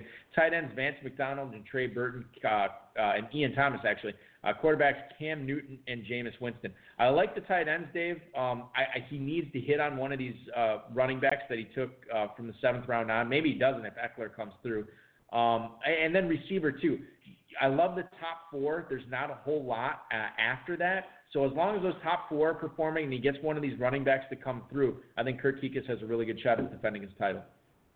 Yeah, I would say I'm not sure if I would have taken Vance McDonald, but that's fine. I mean, I- I not like that I, pick. I like that I don't like it. I'm just saying it's a 5'11", whatever. There's a little bit of a slight reach, I guess. What what's his ADP? Uh, his ADP is normally the 609, so a little bit of a reach, yes. Not- Not a reach, but you know that, he had to take him either there or the 602 if you wanted, and that's fine. I like his team construction though through Yeah. through eight rounds, like running back, four receivers, and a tight end slipped in there with a couple more running backs. I think that works out well.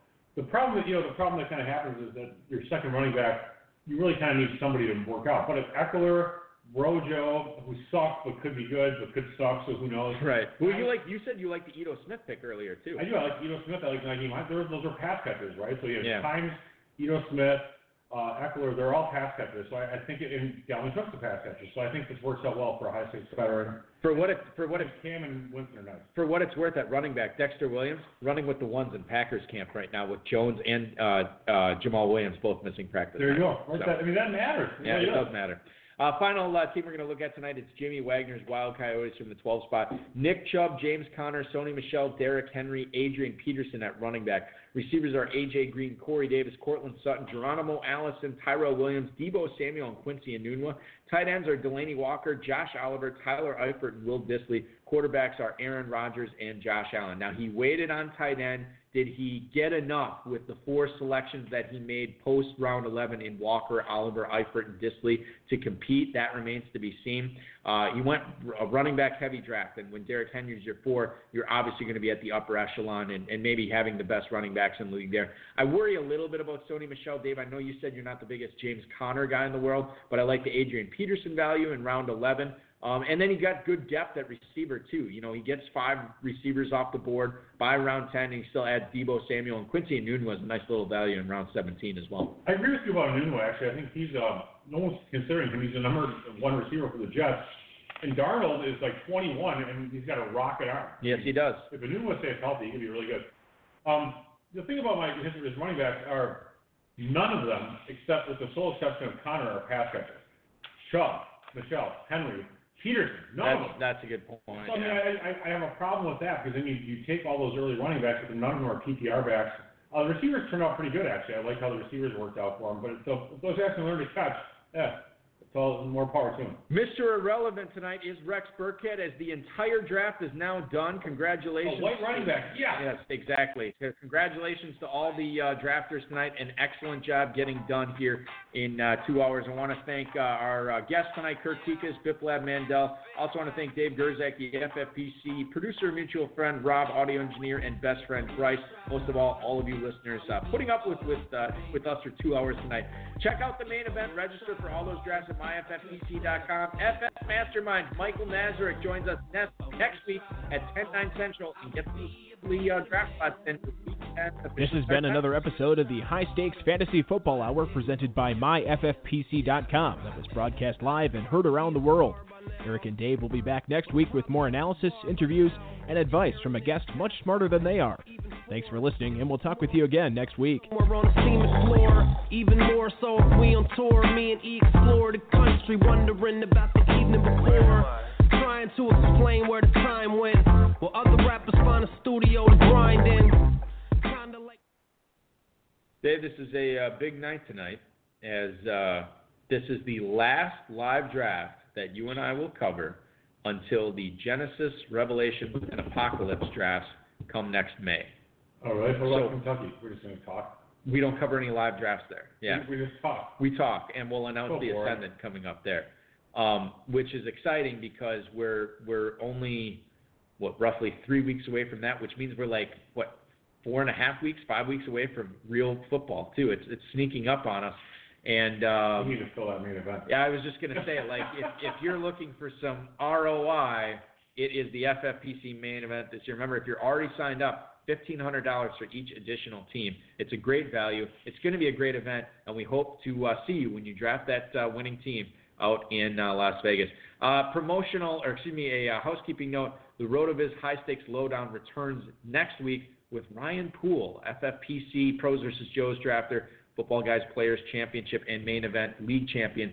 He will join us on the Lowdown next week. Thanks for listening, everybody. We'll talk to you again soon, and fill that midnight draft tonight for Football Guys. Peace out.